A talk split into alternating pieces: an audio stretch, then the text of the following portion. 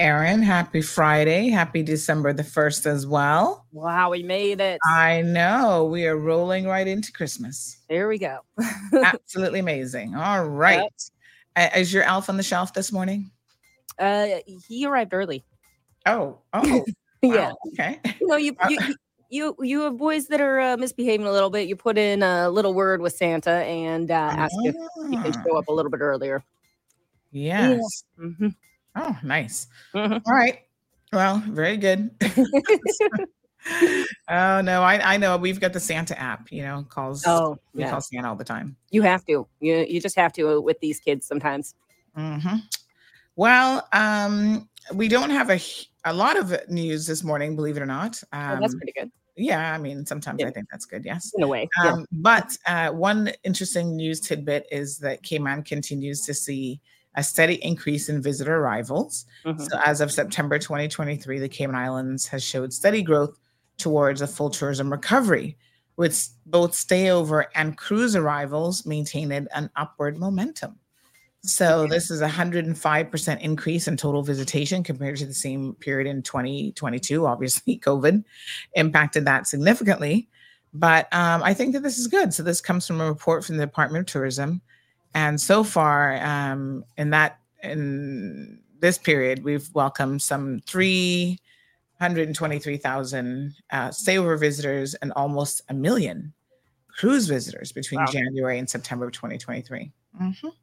Already. So, yeah, some pretty interesting tidbits coming out of that. So, did you know that the premier of the Cayman Islands um, is one of the highest paid uh, leaders in the entire world? Huh. Compared to like the United States of America. She's on par with the US president in terms of a salary when she do the conversion. So an auditor general's report was recently released that looked at the salaries of the civil service, but it also included an analysis of the um, salary for members of parliament, including cabinet and the premier. And so she makes a lot of money. I wonder everyone wants it. Yeah, I know, right? Mm. So yeah, who wouldn't, I guess. Yeah. I mean, I don't Um, want to get involved in the politics side, but just in general, my thinking of all that, whether it's Cayman, US, or anything, I Mhm. think anyone that's doing a service to their country, it shouldn't be paid like super, super well. You know, it should be paid enough because you're supposed to be serving your country like you would, say, if you go into any service. Yeah. Well, I mean, there's two two uh, streams of thought. There's that one, and the other one is if you don't pay them well, they're more likely to be paid by other people, such as criminal elements and you know people who can buy them easily. So if you pay, if you compensate them well enough, I guess, then they're less likely to be easy to bribe. I guess so. That's I what they know. say. Yeah, I don't know. Yeah. So mm, it, it is interesting. Mhm. and we'll touch on, on that and talk a little bit about that as well. So, if you uh, are um, one of the lucky civil servants who is um, actually getting this additional fifteen hundred dollars in the month of December, guess what? Um, the cabinet has also appro- im- approved an increase in the duty allowance um, for a set period in December as well. And this is for everyone. This is great. This is for everyone. Yes, this is if you're traveling. I mean, yeah, there should be something. residents. Yeah, it'd be nice if we were able to ship stuff in for just a little bit less. But So returning residents are now being allowed from December the 1st, that's today, to January the 5th, um, $1,000 in duty free, uh, dutiable personal and household items. So, of course, this doesn't include anything for business or resale, but still, that's like double what you normally get because yeah. If you're going Christmas shopping, yeah, and you want to bring back a thousand dollars worth of So look, look at that. They're giving you $1,500 and then letting you spend a thousand of it duty free. Mm, I mean, yeah, they should probably be encouraging you to save the money. wow. Um, but nonetheless, Who saves around Christmas? It's I know this it's just a bad time of year to even suggest that to people. I know people look at me like I'm crazy when I say, put that on your mortgage, make that be an extra payment. They're like, huh? What's a mortgage? They're Oh, all looking to not pay their mortgage in, in December. So there you ah, go. Um, but yes, um, pretty, pretty interesting. mhm. Right. Ah, so there you go. Those are your news headlines morning. Cool. Well, I hope you have a wonderful rest of your show and a great weekend. And then we'll see you back on Monday morning. Yes, absolutely. Have a good one. You too. See ya. That's Right. the tea with Sandy. Good morning. Good morning. Good morning, my good people. Let's get ready here for our show. Um, how's everybody doing? Beautiful day today. All right, sit back, relax.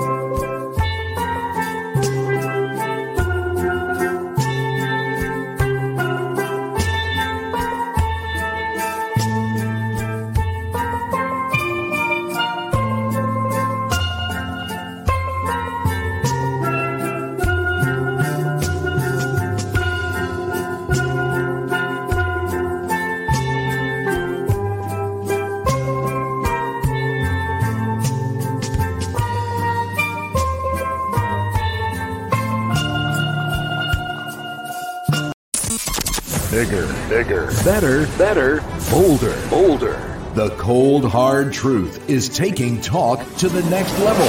Right here on Bobo 89.1 FM, Cayman's Community Radio. We are still spilling the tea and committed to being part of the change that Cayman so desperately needs. Join Sandy Hill weekdays from 7:30 a.m. for Premier Access, Cayman Voices, Truthful Thursdays, and much more. Cayman's number one talk show is now bigger, bigger, better, better, bolder, bolder, and more than talk. Getting results with hot topics, consumer reports, court exposés, and more. Come to set the record straight. I've come to shine the light on you. Let me introduce myself. I am the cold, hard truth. Now, from the CMR studio in Grand Cayman, live, direct, it's the cold, hard truth. Now, now, join the conversation on 345 936 2626. That number again is 345 936 2626.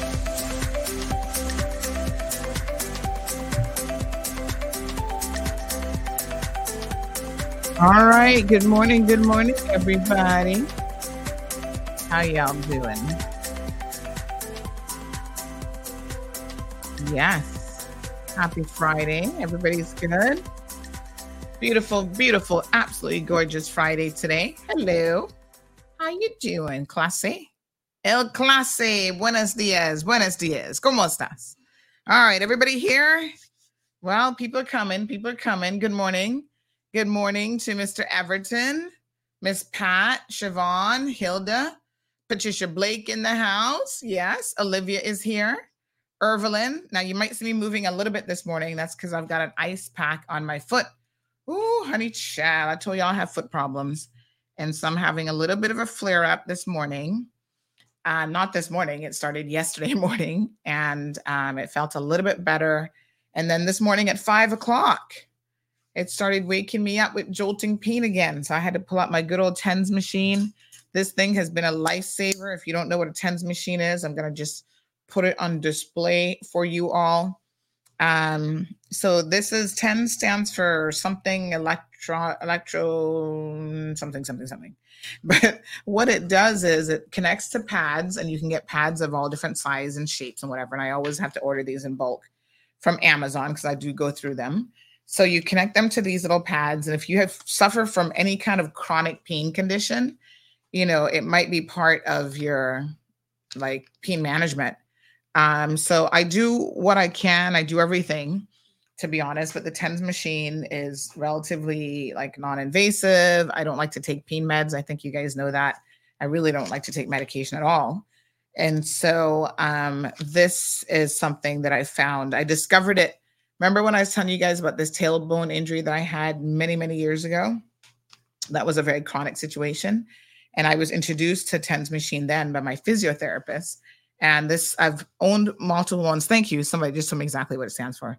Uh, transcutaneous electrical. oh, hold on. That disappeared. Hold on. Electrical nerves, something, something. Uh, nerve stimulation. Yes. Um, and it is it is a lifesaver, like I said, if you suffer from chronic pain. So over the years, I've had to use it kind of in different areas. Um, basically, how it works, this is my you know rudimentary understanding, is it essentially numbs the the area um, to help you get through it. It doesn't, you know, and sometimes you just need that in order to um, to just cope, you know. So it's not, it doesn't get to the root problem of what's causing the pain, but in my case, the root problem is just um, mechanics, I guess. And I put too much pressure on the ball of my foot and then sometimes it gets really really inflamed. So literally i do everything from um you know everything. Like soaking in epsom salt. I don't do that as much as i probably should. Um you know i'll do my acupuncture. I also don't do that as much as i should. Uh, physiotherapy stretching of the calf muscles because that'll help me not sort of op- over um stress the actual because everything's connected you know, so I'm putting a lot of pressure on the ball of my foot for multiple reasons. One is the weight gain that we keep talking about, honey Chia, those 50 pounds. But I feel like I've always had this problem because I remember this as a, even as a kid, I remember occasionally having this pain in my foot and not really knowing what it was, right? And so eventually I've been to various podiatrists um, and had a diagnosis. And they say that maybe, um, you know, foot inserts can help. But then, you know, these podiatrists like, oh yeah, there's like a two hundred dollar foot insert, and you need it in every single shoe. I'm like, um, and then you can't use an open-toed shoes or the closed-toed shoes. So that is, unfortunately, that option isn't quite as practical for me. You know, because I'm not always wearing closed-toed shoes, probably eighty percent of the time. Let's be honest. Uh, when I went to Greece, I traveled with my TENS machine because I knew I'd be doing a lot of walking. And pretty much every day after we walked all day long up and down those ruins, honey chow, I was um, using my TENS machine and just manually massaging sometimes help. I've got a foot massager. I've got, I use Voltaren rub. I've got one that you can only get from the pharmacist. I need to try and remember the name of it. It's like a Caribbean one, um, capsaicin or something. It has an extra ingredient in it. And it shows a little guy like running with fire under his feet. So um, I find that here and in Jamaica, they recommend that. Americans don't really seem to use that as much um, as a foot rub. So sometimes I use that. Um, so yeah, it's whew, so to I it actually flared up yesterday when I was walk when I was driving, and sometimes it happens just at the worst possible time. Driving is one of the worst possible times because it was my right foot, and I'm driving with the right foot, and I'm like, what am I supposed to do? But I do carry Voltaren in my handbag. It's the one staple thing. Other than probably my phone, I try to always have Voltaren close by or something, foot rub close by, because I just never know when it's going to happen. And I have noticed that certain shoes do make it worse. So that's why you never see me like in high heels anymore. And any shoe that kind of pinches um, the ball of the foot region is going to be problematic as well. So, good morning, Carla. Good morning, Sunday. I just got back to the island. Oh, we, I had a, we missed you. Vacation. I had a good, wonderful vacation. Oh, nice. Where were and, you? Uh, I was in um, the St. Cloud, just outside of Kissimmee. Oh, okay. Nice. And I spent my 26th birthday with 50 years of experience. Had me a wonderful time. Oh my goodness, wonderful. Speaking about foot problems, Yes. I had a foot problem one time. Um, it was called a heel spur. Oh, okay. It was in the nights when I lie down, I was happy, Mhm. no pain at all. Mhm. Once I got off the bed, I just want to hold on to the ceiling and get to the bathroom. Mm. That's how bad it was. So Mhm. I went to the number one shoe shop. I'm not a salesperson for them. I don't get Yeah. no commission from them. I went to the number one shoe shop and they Mhm. introduced me to this um, orthopedic Mhm. insoles. Yes. And, yeah, I've been there, done that. Trust me. and um, I yeah. tell you what, they work. I have not had any problems with my foot since that. hmm Yeah, I mean, certain certain foot issues are probably a little bit easier to correct than others. It depends on what is actually causing it. So um, I think a lot of people know for a while, I think over a year, I actually had a um, sort of a tendon issue um, in the the back of the heel as well. And so uh, that was my left foot, and that was very, very painful. And that kind of just took a really long time to resolve. Um, sometimes I feel like I ignore pain probably more than I should. And so by the time I finally go to an expert or a physiotherapist or whatever, they're like, oh, yeah, mm-hmm. you should have come to us a lot mm-hmm. sooner. But yeah, mm-hmm. no insoles, I'm told. But in my case, I would actually need custom ortho insoles, and they are extremely expensive and they're not always practical in the sense that they don't work with every type of shoe. So for men, it's probably a little bit easier because I think most men wear closed toed shoes. You know, women, you know, we have to be a little bit more fashionable. well, Um, suffer, well, suffer then. If- I know. you- No, no, no, no, no. I'm, got- I'm trying my best foot- to, to, got- to meet the uh, situation if halfway. you got foot fashion over your head, No, no, no, no, no, no, no. Like I said, I don't wear heels anymore. I wear granny shoes. This is what my husband always makes fun of me. He's like, "Oh God, if you buy another pair of granny shoes," and I'm like, "Listen, I, this is what's like semi comfortable, but it seems like the shoes can only help so much." So I think it's like a combination of like I have to do a little bit of everything to probably, but I don't I don't think it'll ever go away completely. Like I said, I feel like I've actually had this my entire life. Um, someone has just recommended they're saying is it the metatarsalgia, which is the yeah, it pinches the nerve between the toes. Well, this isn't actually the nerve between the toes, and I do have those metatarsal pads as well, um, which I think can help take some of the pressure off. But what it actually is is the big toe, and it- because that's associated with the ball of the foot. On the side is where I get the direct pain, and then that radiates out into the ball of the foot and it even can go as far as like in the toes and stuff as well that sounded like something I had. I mean, I went to Dr. Anthony and he said to me, he says, um, we don't operate anymore because in a couple of years Mhm. it keeps coming back. Mm, So I showed him this orthopedic and soles from um because they put you on a machine and the Yeah. machine tells you what what you actually need. It was because I was wearing uh, flat shoes. mhm. I had to stop wearing them. I used Yes. to wear sandals because it was easy to put my foot into, and now I wear a whole uh, shoe. Yeah. And yeah i can't i'm not supposed to does- wear i'm not supposed to walk barefoot and i'm not supposed to um i'm not supposed to also so even inside if people come over to my house they'll always see me in some sort of a, a slipper of some sort because i'm not supposed to walk barefoot and i'm also because that same thing with my heel um and it's t- connected in part to my calf muscle as well so no no barefoot no shoes that are completely flat which means like you said no slip no um like flip flops and stuff like that so I always try to wear something with a slight elevation, but then it's a compromise because I can't go too high because the higher I go, the more pressure I put on the ball of the foot. So it's it's Yeah, listen. I, I've I've been dealing with it for years and I know exactly what the issue is and what some of the solutions are. But unfortunately, there's no permanent fix. So when it flares up, I just got to try to manage the pain. But What- thank you so happened- much and Doc- welcome home. Dr. Nav, Dr. Anthony said Mm-hmm. by wearing flat shoes, arch in your foot hmm stretches the um the the um arch stretch, Mhm. and that is what is causing the um my heel. You call it heel spur, but it was more on the side. It wasn't a heel. Mm. It Mhm. wasn't a heel. It was on the side because Yes, the that arch sounds like what I had before. and- yeah.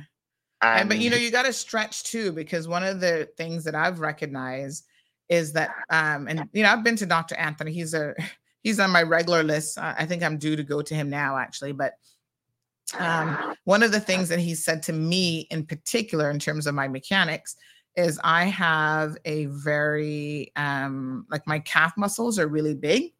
And a lot of people look at me. I've, I've had people, you know, when I used to go to the gym and stuff, and I was in a little bit better shape they look at my calf muscles and goes, "Oh my God, how did you get those? I want those. How do I work out?" And I said, "Believe it or not, I do very little to impact my calf muscles. It's entirely um, genetics, right?" So, um, but because that muscle is a little bit overdeveloped and it doesn't have the flexibility in it, because it's a bigger muscle, but it's not flexible, I should be stretching it almost like well, he said every opportunity I get during the day. I should be trying to stretch and elongate that muscle because then that impacts what happens with my feet. So I don't have the pivot and the flexibility in my feet because the calf muscle is so tight. And the only way, um, well, people, there are some people who surgically actually go into the calf muscle and they cut it to elongate it, but I'm not going to do that. That would be, I'm not up Well, for that we- kind of surgery, but yes. well, this morning we solved the world problem. the world's foot problem. Welcome home. To be back and talking to you. Yes, sir. Keep up the good work. I didn't Thank you. watch. I didn't watch any of your programs in in Florida because I was uh, didn't have access to my computer. Oh, that's okay. And um, I'm glad to be back now. I'm I'm listening to your um. Because I'm just going to take the dog so I can get my exercise. Wonderful. All All right, right. my dear. Thank you so much. Okay, bye. So yeah, I mean, listen, I've been to Dr. Anthony for years. Uh, we've done everything. We've done foot scans. We've done um, ultrasounds on the foot. You know, we've looked at is it nerves, is it tendons, is it this, is it that, and we've like ruled out everything imaginable. Um, and at one point, I was questioning my own sanity about this. I even went to a specialist in Miami that's affiliated with the University of Miami, and in the end, she came to the very same conclusion as Dr. Anthony um, certain types of shoes like i said that's why i don't really buy cheap shoes. I don't you know i'm to buy quality shoes. Um, but even then it's still you know it's still a problem. Um, so i try to do more platform heels no high heels um, lower shoes but can't go too flat. Listen it's a whole it's a whole situation. So um it's i'm icing it now and I'm hoping that it'll settle down today. I'll probably do like a Epsom salt foot soak a little bit later on as well. But it's just, and it is the most uncomfortable feeling in the world. And like I said, it seems to always happen at the worst time. Like when I'm sleeping, five o'clock this morning, it woke me up. When I'm driving, I go to an event, and if I wear shoes that I haven't worn in a while and they're kind of pinching my feet a little bit, it'll flare up. And I'm like standing here trying to talk to the governor with a straight face and I'm in so much pain. Like my foot is just, you know, and I want to be like, oh, just grab my foot and chop it off. But anyway, um, yes, it's it's a whole it's a whole situation. So, and of course, you know, like most of us, when we're not feeling the pain, we're not thinking about the things that we should be doing to kind of offset it. So I should be stretching way more than I do. I should be doing calf muscle stretches. And I don't think about it unless I'm like about to go exercise. And I know, okay, it's probably going to come on after a bit of an exercise um, or whatever. But yeah, it's just, uh, uh, it's one of those things, folks. So I do live with this is this is my chronic pain situation. But yeah, this TENS machine has been a godsend. Even if it just dulls the pain, it makes it manageable. I can normally I'll put it on. Um, it lasts for it has a timer on it for like an hour. The the original one that I had had actually no timer. Like you could just leave it on forever. But they don't really recommend that because your body gets used to anything, including even the numbing of pain. So there's different settings on it that you can utilize. I'm gonna order one more of these so that I can always travel with it because Lord Jesus, I just feel like I need it all the time. Good morning, caller. Sandy, good morning. Hi, honey. I can't find your, your station on TV. What's going on? The YouTube, we're on the backup channel because YouTube claims that we were talking about something medical that wasn't true. Oh, I don't know what they're talking oh. about. But listen, just go to um if you're in YouTube or you Yeah. can WhatsApp me and I'll send you the link directly. But just Ah. put in um Cayman Marl Road Cayman and you should be able to find the YouTube channel. Cayman, my road, Cayman. Yes. So type Ah, that okay. in and it's Ah, it's the you'll see that the symbol is actually different than the regular one. So it is Yeah. a um it's the gold coin, it's like the CMR logo, but in the gold coin. Ah, no problem. sir. Yeah? So yeah, we Yeah, have about ah. 50 people actually on the Okay, YouTube channel. Right. Thank you, my dear. Normally we would have a lot more because I think some people are still struggling to find us. But yes, we have two YouTube channels for this exact same reason, just like we do, you know, we have the Facebook backup feed and stuff as well. But just search for um, and the thing is you got to subscribe to it so that you know it'll give you notifications. But let me put it here in the um, chat as well. So it's um, Cayman Marl Road, Cayman, and then you'll be able to find it. So that's where when we get in trouble on the other feed for whatever reason, and they've actually got us blocked this time for two weeks. And I'm like, but we didn't even do anything wrong. But they're claiming that I've I've appealed it. I mean, they haven't come back yet with a decision, but um, I basically said, I think you guys got it wrong. Your so-called artificial intelligence is confused. Um, but hopefully they'll release it beforehand, before the two weeks, and then we'll go from there. But listen, this is this is how these things work, unfortunately. So it has it has put us in in YouTube jail, claiming that something we said went. Um, what did it say?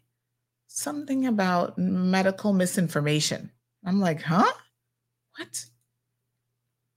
So we got a strike, and um, it says yes, your um, content was removed because of a violation of our community guidelines. And then when you looked at the details, it said something.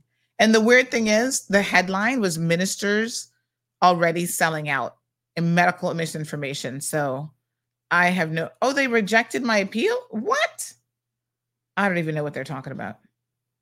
That is, that is crazy. And then, you know, a lot of these things, they don't, um, I'm pretty sure we weren't talking about anything medical that day. But a lot of these things, they don't actually, um, hmm, they don't actually allow you to like really appeal it to like a live person a lot of times. Like it's just bizarre. So anyway, yes, we are in that Facebook jail until December the 17th, I guess. Um, and you you can't, it's so frustrating. Uh, one of these days, I'm gonna do away with YouTube and Facebook entirely. I feel like, but you know, you kind of need them because they're the big boys in town.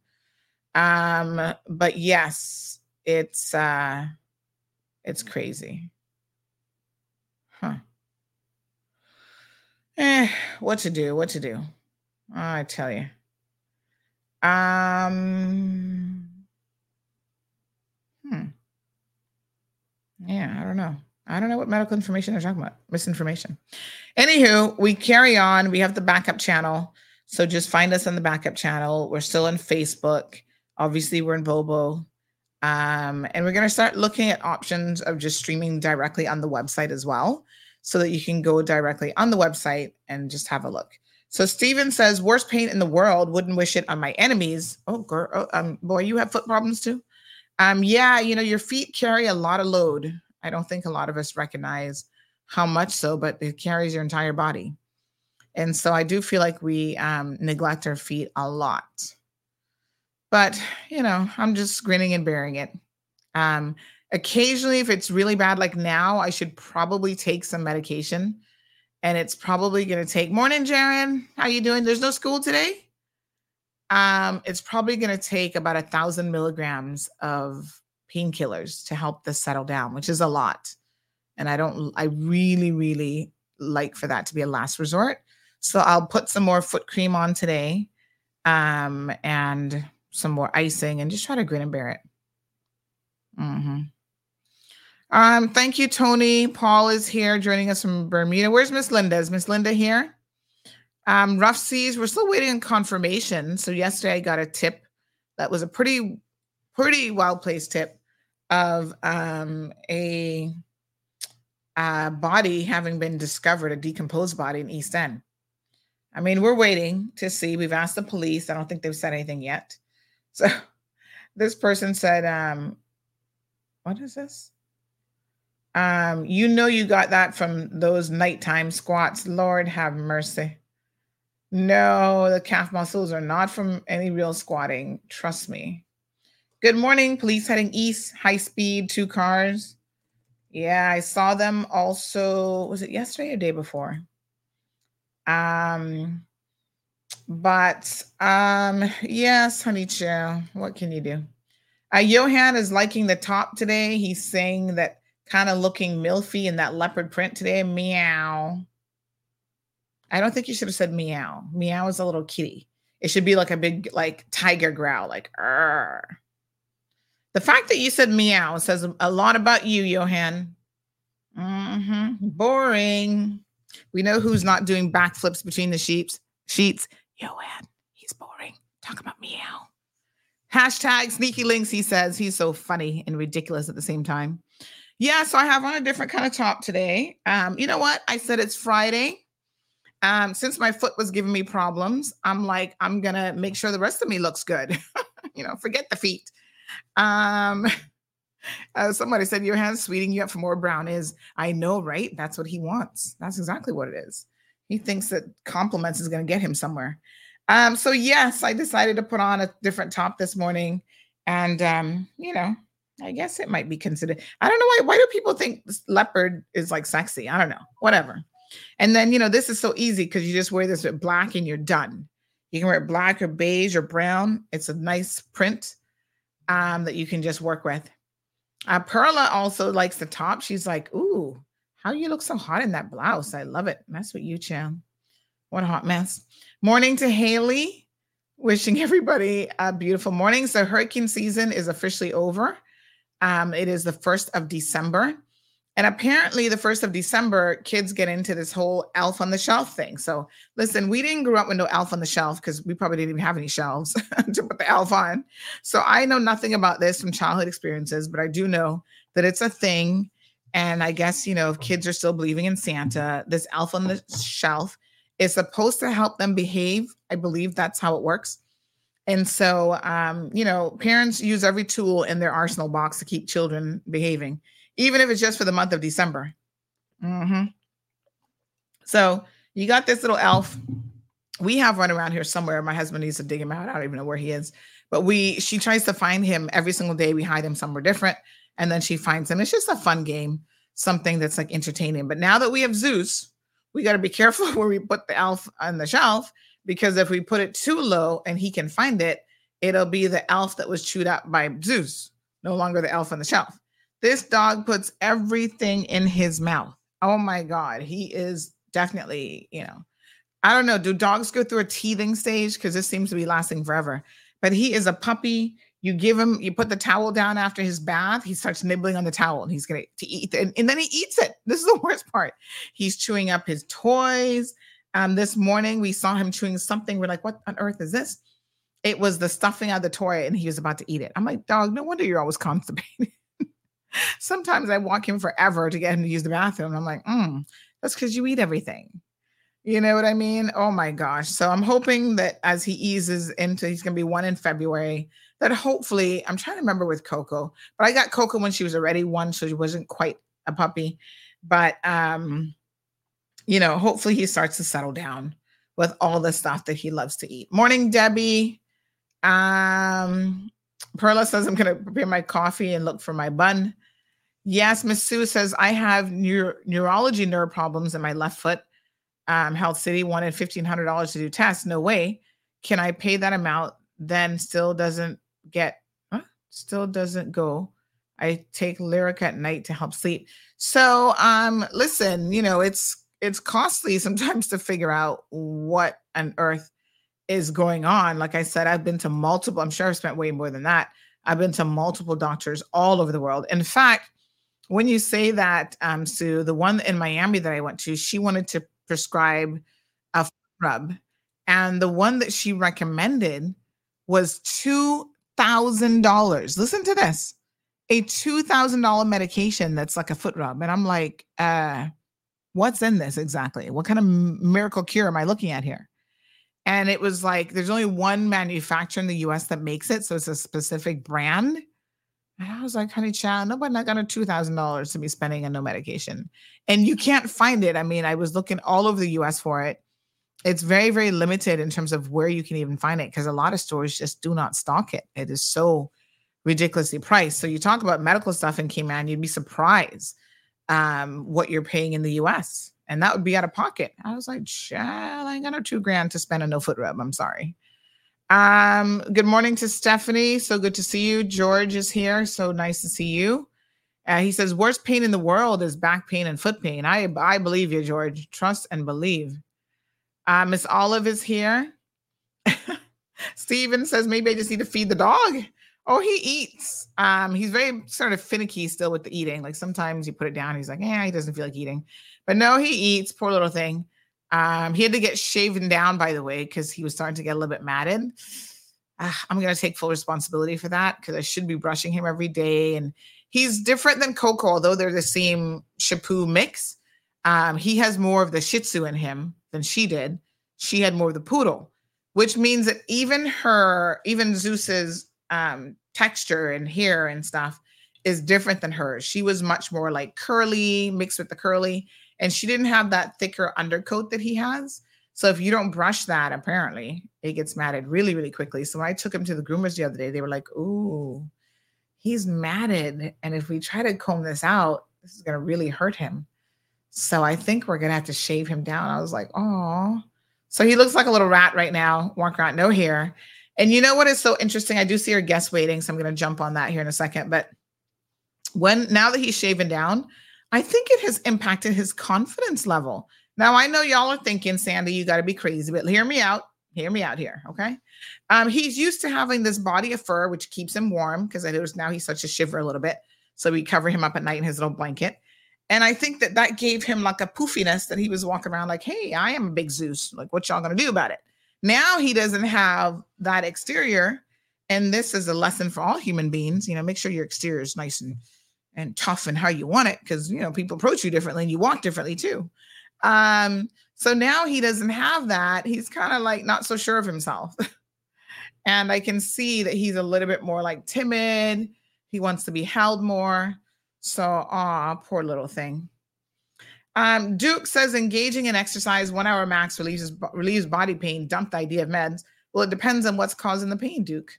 Because in my case, exercise would actually make it worse, especially if it's high impact exercise on my feet.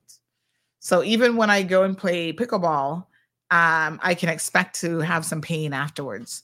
So yeah, that's you know, that's a very wide and sweeping statement that isn't necessarily true. It just depends on um, what causes the pain. But nonetheless, exercise is good for many other reasons. Marshall says it sounds like Zeus is a goat eating up everything. Chow. I've never owned a goat, but probably.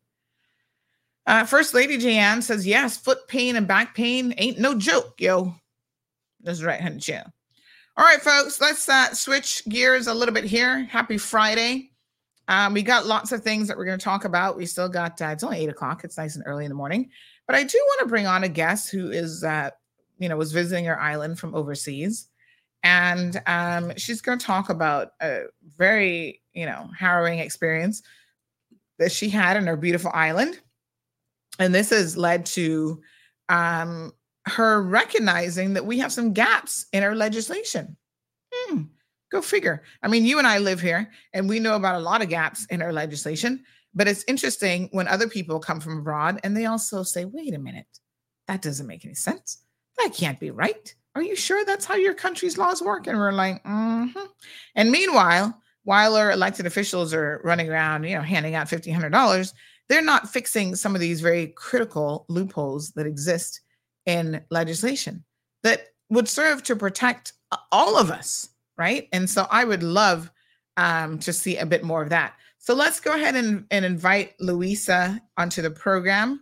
Good morning, Louisa. Good morning. Thank you so much for having me. Happy Friday. Thank you. Yes, happy Friday and happy December the 1st. How are you? Right. You know, well, not as good as I want to be or should be, but, you know, hanging in Yeah. there they've taken it day by day.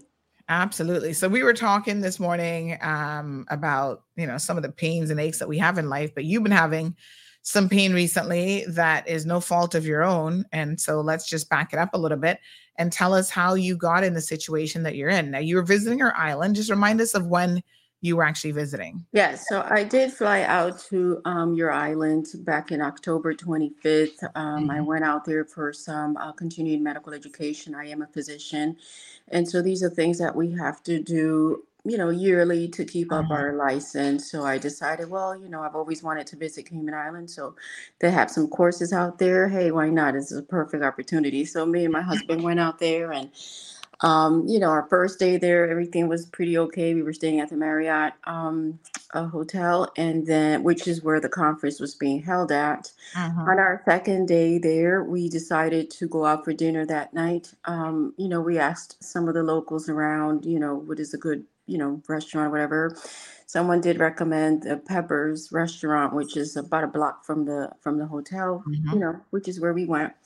Um, we had a nice dinner. Everything was pretty nice. Um, at the end, um, you know, we were gonna start walking back to the hotel, and as we were crossing the street, you know, then a um a car that was going, I don't know, he must have been going 55, 60 on a 25 or 30 mile Mhm. road. Uh, he struck us both. Now, um, I don't remember anything because, of course, I had a concussion and I lost consciousness. So I woke up in the hospital.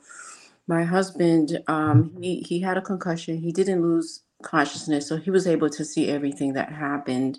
Um, you know, luckily there was a, a big crowd, a lot of people around, so they helped. You know, they called the ambulance, they held him down and everything.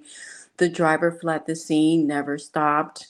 So, well, I woke up in a hospital So let me let me just let me Uh-huh. just um pause you just a second here. Sure. So um you got hit as a pedestrian walking. Um were you actually on the pedestrian walk when this happened? Um, I don't remember. Like I said, I Okay. lost consciousness, but we were walking to, you know, across the street as as we Yeah. should. Um, I don't remember anything, which is Mm. kind of okay with me because I really, I, I think I would probably be feeling worse right now if I could, you know, if I was Yeah. uh, living that moment day by day, which is what my husband is going through. Mhm. But, you know, I woke up in a hospital. I mean, imagine waking up in a hospital in a Mhm. country that's not yours. People, just everyone is a stranger around you telling you you just got struck by a car and you need surgery. Mm. It was the, you know, it was a nightmare. The whole time I'm worried about my husband because I, you Mhm. know, I hadn't seen him. He was worried about me. It was just crazy. Mhm. Um, you know, we did have a, a police woman that came by later on that night to get a statement, and I'm sitting here like, we just got struck by a car. You want a statement? I'm, I'm just like, can you give us some Oh my time dear. Well, I must tell you, you're actually lucky that that they showed up because in most instances they would have told you there's nothing that they were going to even do about it. But anyway, that's a whole other Yeah. story. So then she But she yeah. did show up, and she was um I think you know I think she was a, the sheriff or something. She was very stern and you know just very adamant to my husband. You need to give me a statement and and because you were you know like you have to tell me how you were crossing and it was just so upsetting to him and he said i'm not going to i'm not going to give you anything i'm not going to sign anything i don't like your attitude and you're making it seem like what you know like we did something wrong we're here in a hospital, we could have been killed. Yeah. So and so this, this was this was the police that were actually at the hospital saying that you yeah. needed to give them a statement then. Wow. So yeah, this is this was so I want to just make it clear. There was a policewoman. uh, Her name Mhm. is um, PC Samuels. That's not her at all. This, you know, that woman is an angel. She's Mhm. very, very good policeman. It was another person. I didn't get her Mhm. name. I think she has a higher rank. She might be what we call a sheriff here, but I don't know what you guys call it there. But that's who she was. She then later proceeded to go to the ICU, okay, intensive care unit, which is where I was at, and wanted me to get a statement. And I'm saying, I don't remember anything. I just literally woke up and I'm on the hospital bed, loopy, just feeling, Mhm. you know, groggy and everything because I'm getting ready to go to surgery. And Mhm. she was just adamant. And even the nurse really practically kicked her out and said, "You, this is a patient that was in, Mm-hmm. in an accident. She just told you she doesn't remember. You need to leave her alone, and you need to leave." And I think because the, it was the ICU where you know patients are Mhm. usually in a very delicate state, and she left. I Mm. didn't see her again, thank God. Wow. Um, but yeah, so you know, everyone in the hospital was really good. The doctors, the nurses, the staff, amazing people, amazing, just very caring. However, let me just tell you about the billing department now. that same night, there is a lady from the billing department. Okay, it must have been like 10, 10 11 o'clock because the accident started. It's uh, happened at nine thirty.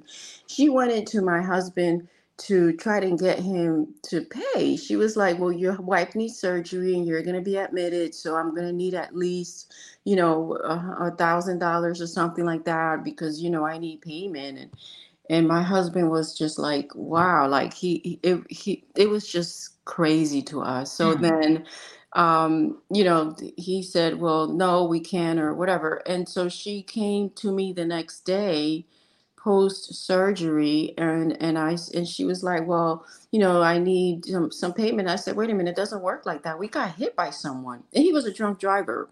So that was what i didn't say was that that same night in the evening uh, the, the guy that hit us he actually went to the police and turned himself in.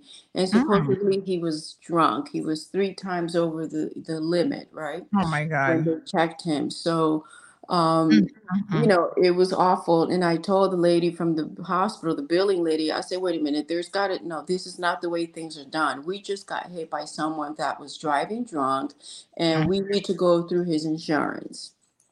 Man, that is when the when the nightmare began because then she started saying, well, you know, if he was drunk driving, if he was if he w- if he had a DUI and he was drunk here in this country, insurances they don't have to pay for anything. And Mm. I almost, I almost passed out when she said that. I was like, Mm. what? Like I couldn't believe it. Like I tell people that here in the US and they look at me like, wait, what? What, what Mhm. country is this? Wait, Cayman? Are you sure? What is that?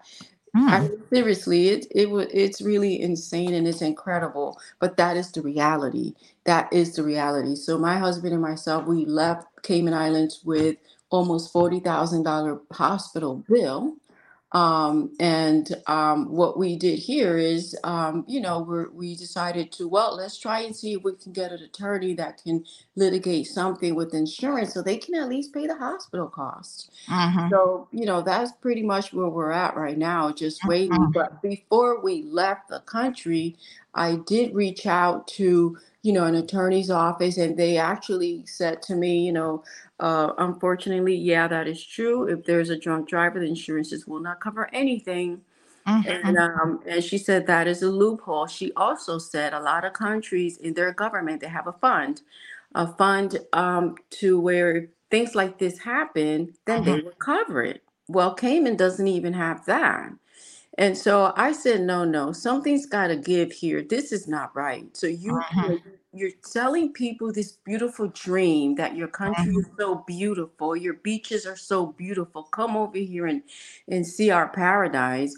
But you're not saying one important thing, and that is if you get hit by a car as a pedestrian, you can Mhm. get killed, and we're not going to do anything about it.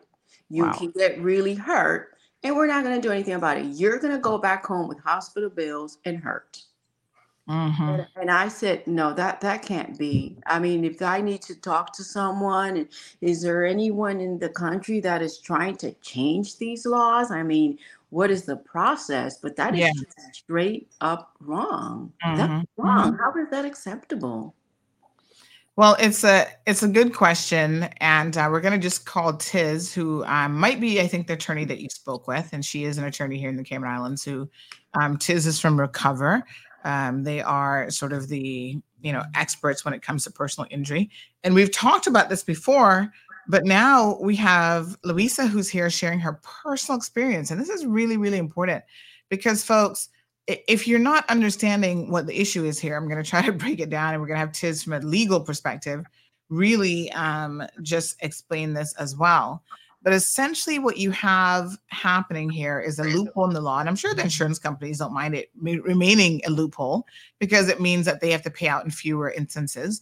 But you have a situation here where, no fault of your own, you can be involved in an accident. And there are things built into the contracts of the insurance companies that allow them to exclude or say, you know what, we're not going to cover this because. And apparently, when it comes to vehicular coverage, and it is a little bit shocking because there's so many people who are involved in, um, you know, in a DUI, it's their fault. Um, the insurance companies are basically going to say if that person is at fault, if they were doing something like drinking, we are not going to cover cover damages to the third person. So not even the innocent party. So it's not even like they say, well, we're not going to cover anything for you you know so we're not going to place your car you're going to lose your um, coverage with us et cetera et cetera the innocent party is actually the one who is suffering so this is pretty crazy and pretty wild but let's go ahead and get tiz on the line to see if she can add some clarity from a legal perspective and i think the bottom line is we need to start lobbying our governments to change this because we know a lot of caymanians who have um, unfortunately uh, been victims of this as well so it doesn't really matter where you're from good morning tiz Good morning. Can you hear me? Yes, we can hear you loud and clear. How are you? Great. How are you guys? We're good. So we were talking about this. Of course, my mind automatically um, went to you because um, I know that you have discussed this before on the program. You're, you know, uh, personal injury experts there at Recover. But uh, this seems a little bit shocking to me, and there seems to be no sort of willpower from our elected arm to try to do anything about this. Um, tell us from a legal perspective how the insurance companies are getting away with this. So I, I want to thank Louisa for coming on on your show and highlighting this issue, which unfortunately we see day in and day out affecting so many people's lives, so many people's futures because they get struck by someone who doesn't have insurance or is not covered by insurance and then are left with a nightmare to deal with all their injuries and all their medical bills and mm-hmm. figuring out the rest of their lives on their own. And it's really disgusting. It's one of the, the saddest things that i i see on a daily basis eh, on this island and things have to change. And i think part of the problem is that not enough people re- realize um, what you know how little little their rights are uh, when when they're hit by somebody mm-hmm. and the insurance company doesn't cover so insurance companies like you said are very happy to sit back and deny claims mm-hmm. uh, especially where drunk driving is occurring because they consider that a criminal act and that's mm-hmm. something that their policies don't cover Mm. So then what is the poor person left to do is is they can try to go after the actual driver mm-hmm. personally. Mm-hmm. But if that driver does not have any means, any assets, mm-hmm. does not own property, and does not work, mm. then it becomes very, very difficult to get get a judgment and enforce it against that person. Wow. Whereas if there was uh, an insurance fund or um, another solution would be to get your own insurance to cover you comprehensively mm-hmm. in the case that you're hit by somebody without insurance mm-hmm.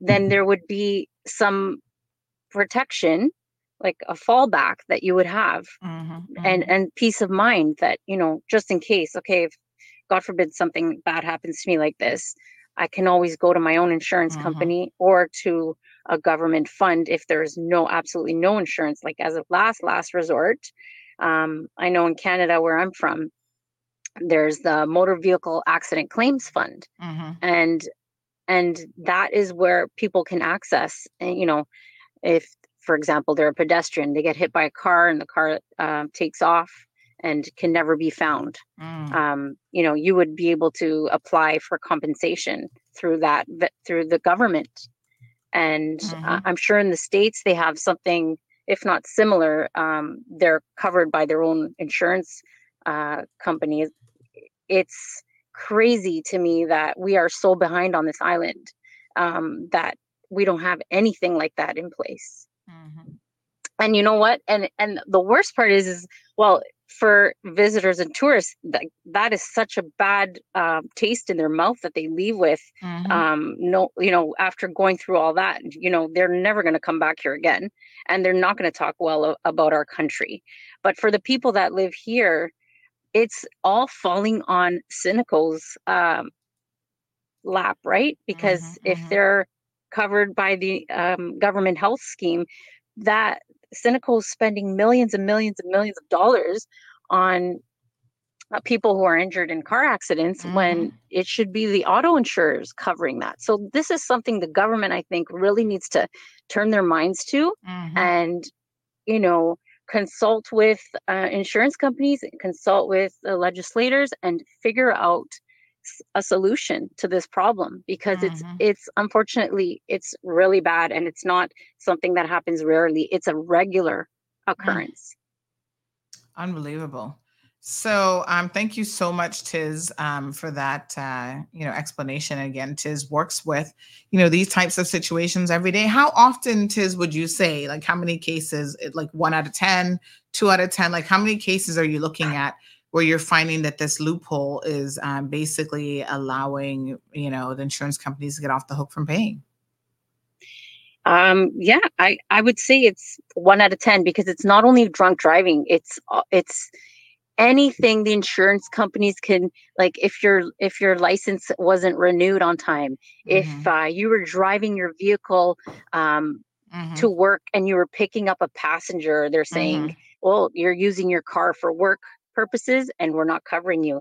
Any chance that they get, um, you know, if you didn't renew your insurance on time, Mhm. um, there's just so many, so many reasons that they're, they actually look for it before they, when, you know, as soon as a claim, uh, they're aware of a claim, they Mhm. start looking for a way out. To exclude it. Wow. Yeah. Yeah. That's it's horrible, and it's it also says a lot about our our insurance companies here. I mean, so many of us think about how much we pay um for coverage and you know you, you don't use it i mean i th- knock on wood you know i've not had an accident that i've been at fault um for at all i don't think since i've even been in the cayman islands but heaven forbid the one time happens um you know they're going to try to say well you know you know, was her eyes really on the road that day? Like, oh, did she forget to tell us that, the, that they increased her blood pressure medication 16 years ago? You know, like I've seen Yeah. cases like this popping up on the cause list, and we've even reported on some of them and we've written about some of them. And it, it really just is um, shocking that their primary remit seems to be just collect your payments. And then when you need them, they want to disappear and they're simply not there. Yeah, I think it's the mindset is they're all about profits and they're not really caring like when you're into get into a situation like this. Um, you know, they're the first ones to to close the door and say, sorry, you're on your own. Yeah. Um, and it's it's very unfortunate. It's awful. Um, I I mean, I I wonder because insurance companies, as, well as banks and corporations, sometimes they want to do what they want to do, but Yeah. but you have your government there, you have your state there, Mhm, you have your mhm. city there to protect the people. You know, so uh, you know that is the part that is lacking that needs to to be revisited where you know the, the country actually the government allows for insurance companies to do this and drunk driving is very common over there as i hear. You know i hear from locals that that that is common. People drink and they drive. Mhm. and so you know there's got to be some sort of a repercussion. Yes i understand it is a crime right? It is but but at the same time this person that it committed a crime is also paying you for insurance you know it's it's, Exactly. it's not Yeah. like they're not giving anything for free we're not asking you to pay something out of your pocket for for nothing you're actually Mhm. getting paid you're making millions of dollars with people buying your insurance Mhm. and it's just really bad. I have I have a friend here that was going to go to Cayman to buy a condo and rent it as Airbnb. Of course, she's not going to do that now, you know, after learning what happened to us. And if if this is something that I have to talk to people about here in the States, I definitely will. Mhm. Because I've also heard of people that have been killed out there that nothing has been done, you know? They have to just come home in a casket. and Mm. their family there's nothing there no compensation nothing i don't understand how you know this can happen to people not just tourists like you say also people from cayman islands. This is just not right. So if you have a family and the dad goes out to work gets struck and hit and killed because someone was drinking and driving then that's it? What do you tell the family? What do you tell those kids? We're sorry but we just don't pay because that's our policy. Mhm. you know what I mean? Like, at what Oh, point does your government step in and protect your people?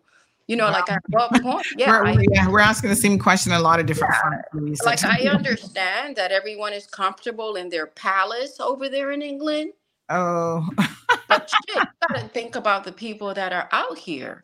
You know, Yeah. we are the people that are making your country because your locals are working. They are working, right? And then you have tourists that come and spend money. Like something's got to give, you know, and it's sometimes it's got to happen to the right person to Mm. start something or to join because I I know that um a lot of people have been trying to do something about this and Mhm. nothing has you know nothing has given it's just Yeah. insane and you guys do vote for a governor right you do get a governor well, we, we don't vote for the governor. That that person's appointed from the UK, but we have elected officials. Okay And we have a premier of this country who makes the equivalent almost of what the United States, the president of the United States makes. So they're they're pretty well paid. Um, the question is, you know, are they asleep at the wheel, quite literally, and are they paying attention to these types of issues that are critical to the protection of people in the community? You know, um, Luisa, I want to thank you so much. So where are you now? Some people are asking if you had travel insurance that might have been able to assist you in any way. no so i didn't purchase travel insurance i've never you know as much as i traveled that's something that i've never thought that i needed or i should have gotten no i didn't have travel insurance i do have my um, own health insurance here from the Mhm. states um you know and and they can cover something you know internationally yes they can but is that fair? No. So you know why would why should we make it easier and okay you know well let's just pay the hospital because insurances won't cover. I just don't think that's fair. I don't think it's fair that i involve my insurance company here. You know i i, I just don't. But no i didn't have any travel insurance and and quite frankly to be honest if i did have travel insurance i'm i don't even trust that there's there's probably a loophole on that there in cayman islands to be honest you know what I mm. mean? Like I, I just I don't even know what to think anymore. And and it's a beautiful island and the people are very nice, very warm. You know, like I said earlier, the hospital staff, doctors, nurses are incredible, just incredible people, very good people. You know, we were treated so, so very well. Even at the hotel, they treated us so well, you know, because of this accident. But the legality part of it really is just not right. Just not right. All right, my dear. Well, really, we really appreciate it um, so much, and maybe this might be the turn. Um, I don't know if our um, legislators are paying attention and listening, but perhaps they are, and uh, we can see what happens from there. Yeah, for sure. I, I'm so glad you guys let me in the show just to kind of say my story and my part. You know, I definitely do have a few friends here. We're going to organize, and you know, we are going to start organizing here in the states and just letting people know here what is going on in the Cayman Islands. And Mhm. so once it starts in one country, it might spread. Next thing you know, you guys are going to be like, "Hey, what's going on with the tourists?" Well, you guys got to start fixing stuff. Mhm. Hmm. All right. Uh, Michael says in the comment section, the lady stated that DUI is a crime. No, here it's a traffic offense, not a crime. Um, Tiz, you want to speak to this um, from the perspective of the insurance companies, how they're able to actually exclude it? Um, it, it is against the law to drive drunk, hmm so it's excluded. Um, it also, even though it's like traffic court, hmm it's treated like you lose your license for a year hmm and you get a fine. hmm Um, so it's not, and you know, the government did, I have to say, they took one step further by reducing the legal limit, or right? Because it used to be, I think, 120 and now it's 0.8, Mm-hmm. 80. So I mean, because but but the problem is that drinking on this island, drinking and driving is so common Mm. and so prevalent that it's a huge problem and it Mm. keeps happening. Wow. So we have to we have to take further steps. hmm hmm Unbelievable. All right. Well, thank you so much to Tiz uh, Romano. Again, she's at Recover. You guys can reach out to her. Just remind people, Tiz, if they want to, if they find themselves in a situation, how best they can reach out to the Recover team. You can reach us uh, 24 hours a day on our WhatsApp hotline number, and it is 924 9999. Again, that's 924 9999. All right. So thank you, Tiz. Uh, Louisa, thank you again for sharing you. your story. Thank you so very Um, much. You take care. it's Hopefully, you know, we'll get something out of something to happen positive. we'll we'll definitely keep in touch, and I wish you um, a full recovery as well. Thank you so much. Congratulations. You have a beautiful show. Thank you. Thank you very much. Bye bye.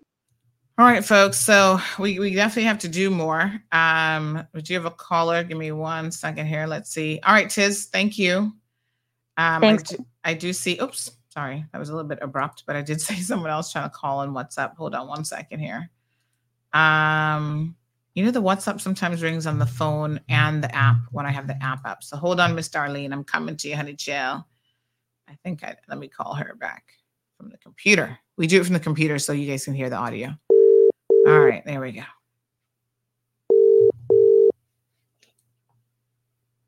Yes, good morning. Morning, morning. Happy Friday. Happy Friday. I was listening to part of the conversation, and Mhm. what I found very interesting over here in the UK is that they have something that, well, the locals call it black box. I'm sure it's not black box in the Mhm. insurance realm of things. Mhm. But what this does is that insurance companies, if they have any doubt, are usually found in non-experienced drivers. Say you just get your license, whether you're 50, whether you're 17 or 70 Mhm. they have they put you onto what they call a black box, what the locals call a black box. Mm. And what that does is that monitors, just like an aircraft, I believe, they monitors your movement, how you Mhm. drive, how you accelerate, how you brake, whatever. Mhm, And so mhm. what that do, they'll put you on depending on how long they feel. So you as a driver, and then the other thing is depending too on how you drive is your insurance. And this insurance will go across the island here and um, say, well, okay, um, Betty Joe or John Brown is a bad driver uh, or not suitable. I don't think they say, but and then you lose points. So a lot of the drivers are so conscious of that if they got a block. Because I, I was listening just a mate of mine, and she was saying, she said, "Oh my God, I'm so cautious. I don't want to brake hard. I don't want to speed, accelerate." So they'll monitor you for one year at a time, and it depends on what kind of result that box is showing them. Mhm, That you will then get a lower premium mhm. or an increased premium. And then this is, of course, across the, the country. I don't think Scotland participates in it, but I'm not for sure Wales and the UK and England um, participate. So a lot of times you'll see um, people will behave differently Mhm. because they're so scared of increased insurance. And insurance in the UK is not pretty um, cheap. It's very expensive. Mm. So these are little things that I think that we could take, um, you know, to encourage them, but they know whether it, the way you drive, whether you're drunk, if you're swaying or or whatever, because the, the, the, the this computer or black box they call it will will then see what Mhm. kind of, of thing it is. They can call the police. They can. Yeah. So it's all it's all things to to um um make you conscious of the way you're driving. Yeah. You know. So Okay. I just thought of share Thank that. you so much. I appreciate it. Okay, okay. All right. Um, we got a poll question coming up here. And you know what, um, Kevin, I was actually thinking another poll question we should do, because just as I was listening to Miss Darlene there, um, I was thinking to myself, another poll question could be um, how many of you would be open to having some sort of a device in your vehicle that forced you to blow? I mean, like a breathalyzer I I would be up for that. Kevin, can we can we maybe add that to the poll? Can we do a two-part poll question? Can we add a second question? Because I'm curious to know. I'll take that one down so you can add it. I'm curious to know how many of you would be open to that. Now I can hear I can hear the airwaves of your ears perking up already. Oh, Sandy, they're taking all of her freedoms away. What next? Well, you know, I don't mind giving up a little personal freedom for this Stacey Ruff. See, says, no way. I'm I'm like, listen, I don't mind giving up a little personal freedom to try to keep us all safe. You know how many lives we could potentially save if you got in a vehicle and you had to blow? Because a large percentage of the accidents in our roadways are caused because of people who intoxicated, just like this lady. Miss Louisa, she got ran over. And by the way, who who was it that this person got arrested? Um, I'm gonna try to find out who this is. You know, because the other thing is that I think we need to know is um, I don't mind having a wall of shame for drunk drivers. You know, who I'm hoping the person got charged. So Lavana says, um, Good morning. I was at the hospital that night when they brought her and her husband in the emergency area. I was there with my dad. What a harrowing experience. My goodness. Diamond Princess says, to be honest, plenty of these drivers do not want to stop at the crossing for persons uh, crossing the road. Well, they're going to be less likely to stop if they're drunk. They're not even paying attention. Remember the one lawyer guy, the Australian lawyer who was trying to sue every media house in Cayman? Because he was nothing but a driving drunk and he'd been in multiple car accidents.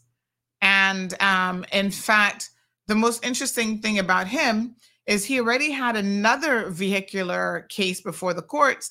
And in the judgment where he mowed this again crosswalk, coming from the Ritz after sitting there for hours drinking champagne all day, um, well drunk, and comes out his speeding Mustang or whatever he was driving. I think it was a Mustang, mowed this couple down and then had the audacity after he served his jail time, you know, left the jurisdiction. His name, in case y'all want to remember it, um, is uh, let me tell you what this jackass's name is Simon Christopher Courtney, corporate lawyer, used to work at one of the law firms here. You know, and the, the sad thing about these people is they go out drinking, they can afford a taxi, they can afford a driver, they can afford to call someone who is sober but once you start drinking and you got keys in your hand, your judgment is beyond impaired. So, yes, this guy um, quite extraordinarily almost killed. I mean, the people suffered uh, extreme damage, almost dead. And then, you know, he had this attitude about it. And he's actually spent years now trying to hide the truth from people. Because I guess when people Google his name, it comes up. And he's doing his best to try to hide this. Um, maybe he's trying to find a job back in Australia. I don't know. He even tried to add us to it because we covered, we did a little story on where he was. See him there going to jail. I was like, what the heck? Trying to sue media for covering a story on you because you were drunk and, and mowed people down. So um just absolutely disgusting. Real piece of work here. There's his wife, his supportive wife, walking to to court with him. I know one thing, it wouldn't have been me, honey jail. So he had a champagne brunch at the Ritz Carlton. Um, he was drunk at the time, but again, because he fled the scene and remained missing until the early hours of the next morning, by the time they actually were able to test him, of course, they couldn't tell what his blood alcohol level would have been at the time of the accident. Let me say a few things about this. Number one, if you flee the scene of an accident, we need to ensure that that is immediate jail time. Not only immediate jail time, but can I just go one step further? You know how in law, um, you guys might have heard me talking about this before. There is a presumption, there's certain presumptions that um, are allowed, right? One of the presumptions is that when you are being interviewed by the police, if you know something that could, you know, exonerate you. Say you have an alibi, you have some sort of, you know, story um, that would exonerate you, or you can tell them something. You know, you have you have eyewitness, you got something, and you refuse to tell the police or you refuse to answer any questions. Your silence, because you do have a right to remain silent, but your silence um, can actually work against you. So you go to court and all of a sudden you're like, well, you know, I didn't remember it at the time, but I was actually at home with my wife and I've got her as an eyewitness. So your refusal, it's called an adverse uh, inference, right? Your refusal to give a statement can actually work against you because then they're like, well, why wouldn't you just told that to the police? Why wouldn't, you know, you're supposed to help yourself, help your own defense. If you know something um, that could be useful, then you're supposed to provide that information. So this concept of an adverse, um, oh gosh, what do they call it? Adverse. Uh, what's the proper legal term? Did I just say it and I've already forgotten it? Adverse inference. My apologies. Yes, this concept of adverse inference from your silence, right? I think needs to go one step further. Mm-hmm. This was introduced in Cayman law because it's very common in a lot of other jurisdictions. So I believe that this was introduced back in, uh, oh gosh, I can't remember how long it's been, but I, I know that it was um, maybe back in 2010. Yes. Yes. So uh yes, back in September 2010. So um so here's the thing, right? Um I would go a step further with sort of the same concept of, of adverse inference, but an adverse, I mean, I guess you could say inference as well, that if you leave the scene of a crime, there will be a presumption that you were intoxicated. Why else you leave the scene of a crime? Now I know some people say, "Oh, but Sandy, you know, you you get scared and you don't know how to react and you don't know how to what to do and this and that and blah blah." blah. Okay, all right, maybe, but you better stay put because you adversely impact an investigation. You know what I'm saying? Uh, let me see. Mm-hmm. Give me one second here. All right. So, um, so yes, I think that we also need to start thinking very, very strongly about having uh, that type of legislative change, you know, considered as well. You leave the scene of an accident, there's a presumption that you were drunk. If you're not drunk, stay in the scene of the accident and do a breathalyzer. I wouldn't have any issues whatsoever with um oh, my apologies. I'm trying to fix my ice pack. I would not have any issues whatsoever with uh, being forced. Of course, y'all gonna say, "Well, Sandy, that's because you don't drink." Well, that's true.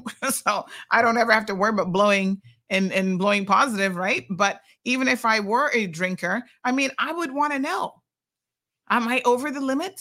I don't want to get pulled over and and or hit somebody and kill someone or make poor driving decisions and so forth. Now, Miss Darlene was talking about this black box thing in the UK, right? I don't know too much about that but what I would say is the technology is there um, in a lot of newer cars that do allow some sort of a control over um, the driver's habits. So, oh, honey child, we know exactly who the driver is too. I'm going to tell you, I'm going to be naming him today.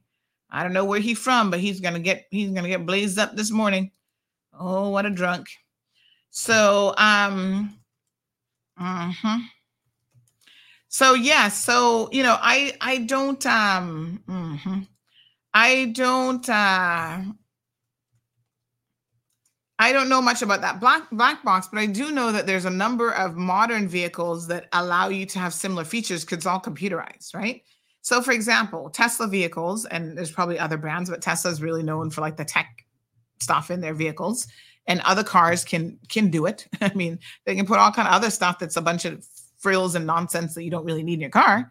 But they have an option where, um, say, for example, you have a Tesla and you've got teenagers who are learning how to drive or young persons and they're under your insurance. And, you know, parents, y'all got to think about this too, because if a lot of young people are making really, really poor decisions when they're driving, you can limit the speed limit that that car goes to. So you can say, I don't want this car to go over 35 miles an hour.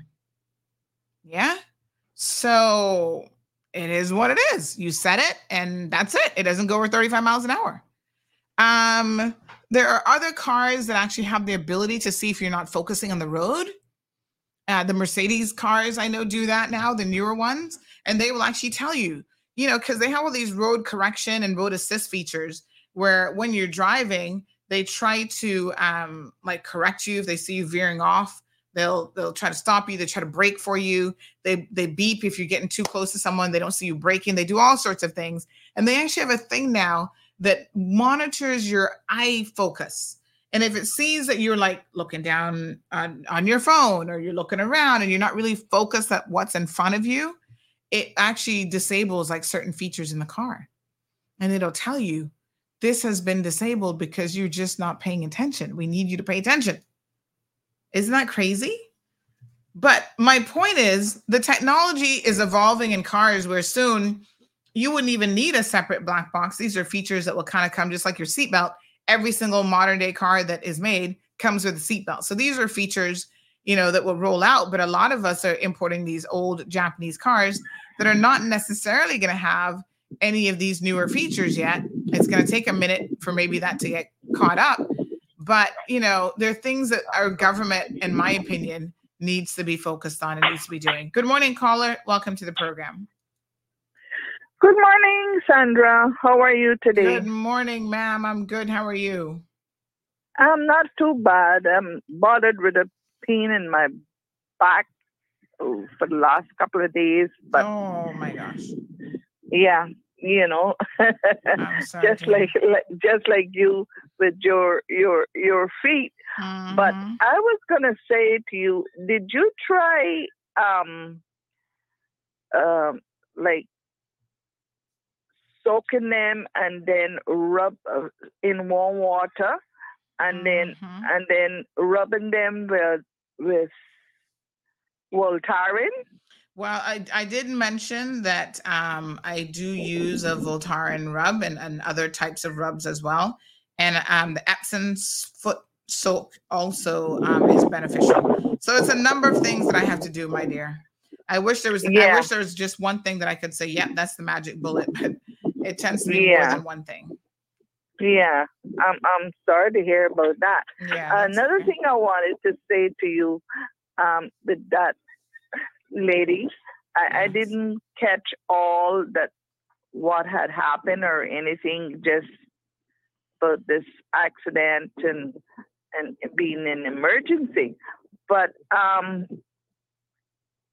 and this morning would be a good time for her to call in on on OC show because the governor and the premier both are going to be there at nine o'clock on OC show. Mm, And and I I don't know now if that would be the proper thing, but they need to know or if she don't know or or the premier don't know, Mhm. um, they need to know what these insurances is getting away with.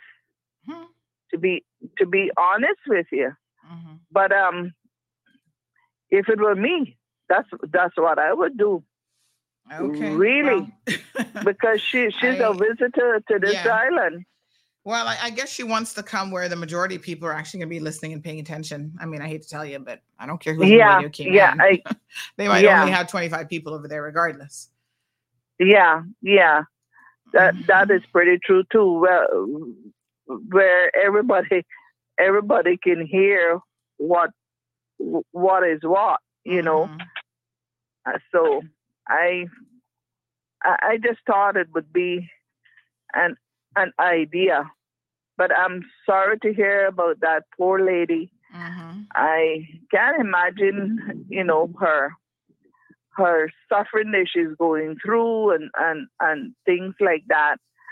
But not all of us Mhm. um are like uh, you know not all of us are, are are Mm. drinking and driving. Mind you got some had some tourists down here like the ones that you had that wrecked your place and Mm. and whatnot too you know mm. what i mean?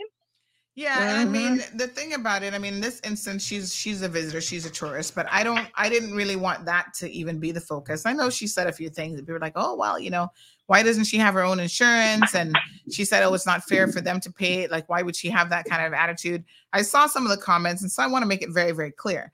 the vast majority of people who are impacted by this are local people or Caymanians who live here every single day, who are, you know, having to suffer because of poor drivers, drunk drivers, irresponsible drivers, the whole nine yards. So let's take the tourism and the foreign person element. I know she was saying, you know, like tourists may not come to Cayman if they know that these are laws. I doubt that that's going to make one bit of a difference because, you know, like I said, it's a numbers game. Most of them come here and they leave here perfectly fine. You know, we've got over a million, uh, almost a million uh, up to 2023 September that have come off of cruise ships alone, and 99.9% of them leave here alive and well, and they're perfectly fine.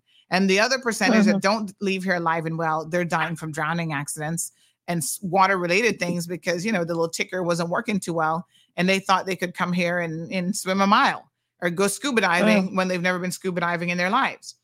So, mm-hmm. exactly. Um, you know, I don't, uh, that isn't the focus. There's a lot of Caymanians. The other day, we had this young man um, from West Bay um uh, oh gosh the grant young boy i can't remember his first name now but you know he he was killed he was he was mm-hmm. his life was taken by a guy yeah. who was drinking and driving in this country and now his children that he has left behind will have a completely different quality of life because exactly. of what happened and because there's no insurance coverage oh yeah well he was drinking too so you know we're not gonna cover him and he barely gets a slap on the wrist in terms of jail time um, from the courts. So there's a lot of changes that have to happen around this issue.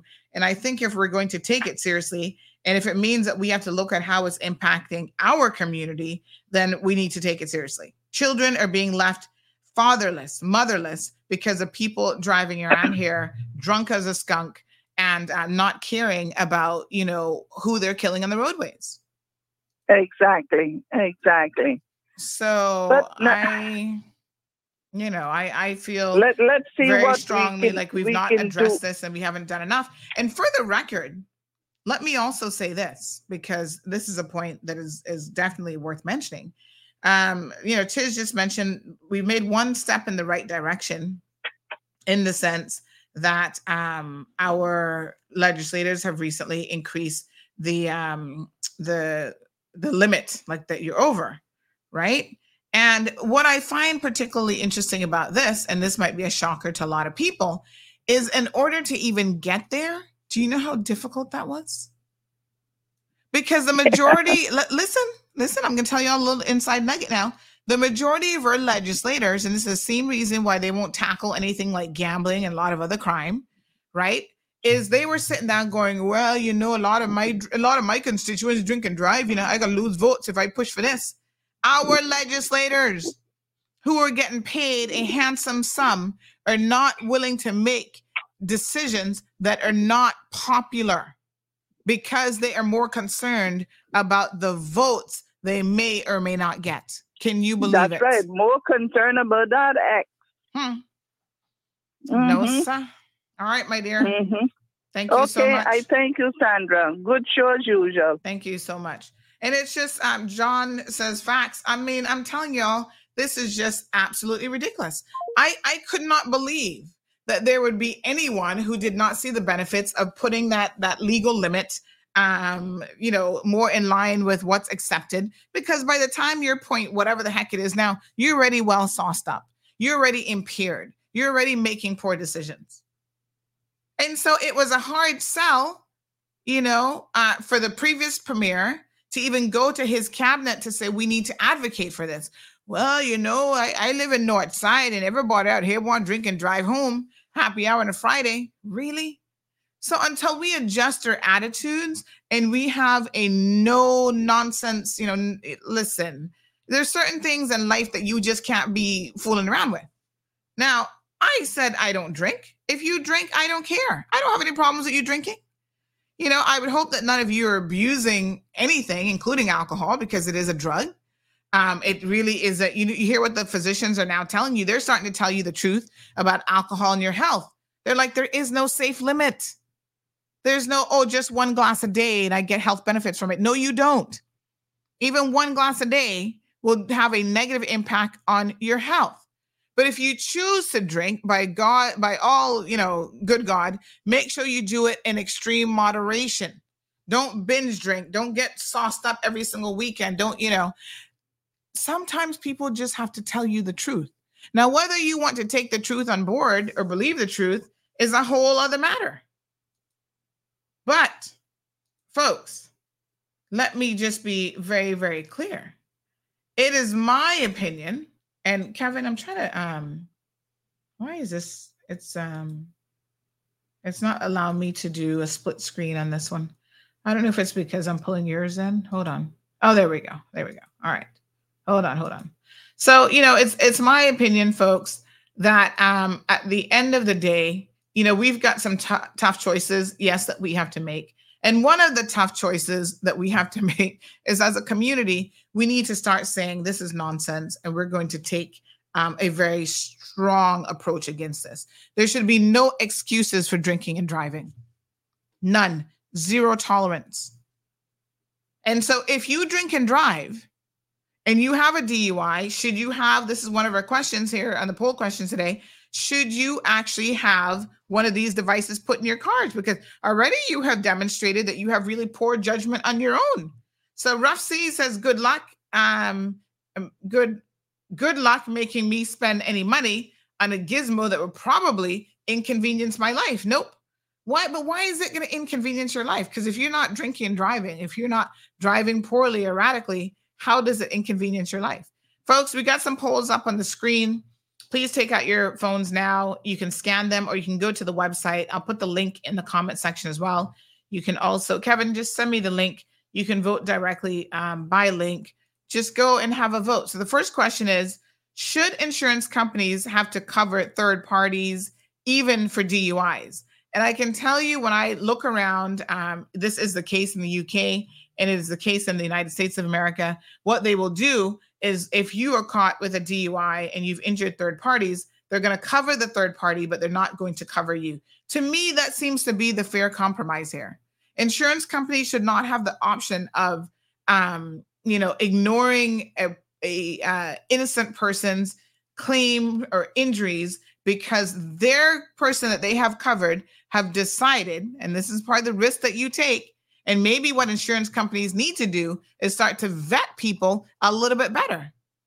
And then they wouldn't take on high risk drivers either. Good morning, caller. Hello. Good morning, Sandra. How are you today, mom? Not too bad, dear. How are you? I'm all right. Uh, a little bit high blood pressure from the standpoint that me try and drive out East End. Oh Lord. Try and drive through Bodden Town, uh-huh. right there by the um by the caves. Uh-huh. Uh, lady in front of me driving the speed limit. I'm right behind her. Okay. Some fools in a white van overtaking. Had the with with oncoming traffic, mind you. Had the option to pull in between the two of us. Instead, they decide to push forward about two and a half times over the speed limit Mm-hmm. Run a lady coming from East End off the road. Keep what? on going. Yeah. Now this is a not an uncommon occurrence that I witnessed because I have to travel the length and breadth of this island at least once a day. Oh my god. Right? Mm-hmm. I get up around the corner as soon as I hit into the 50 mile an hour, and I know that bastard. Mm-hmm. If I'm allowed to use that word on air, whatever. Yeah, I, I know think, that. I think that one might be okay. mm-hmm. Well, I know that bastard. Uh-huh. We're going at least twice the speed limit. I know them police that that were coming right around once right around after I leave that that turned that corner after the 50 mile and I was on saw that bastard traveling at a high rate of speed and they just keep on their way. Right? Mm-mm. Okay. Mm-mm. So me personally, Sandra, I'm gonna tell you right now, mm-hmm. I would not be able to blame anybody who finally have enough of it because mm-hmm. my natural instinct was to chase that bastard down. Mm-hmm chase that bastard down, run him off the road, and deal with him. Mm. Wow. Okay? Because that's the kind of anarchy we're dealing with here in Cayman. Right? My God. Right? So if you ask me how I'm feeling, I'm, I'm just letting you know. Yes, well, I understand. Yes, ma'am.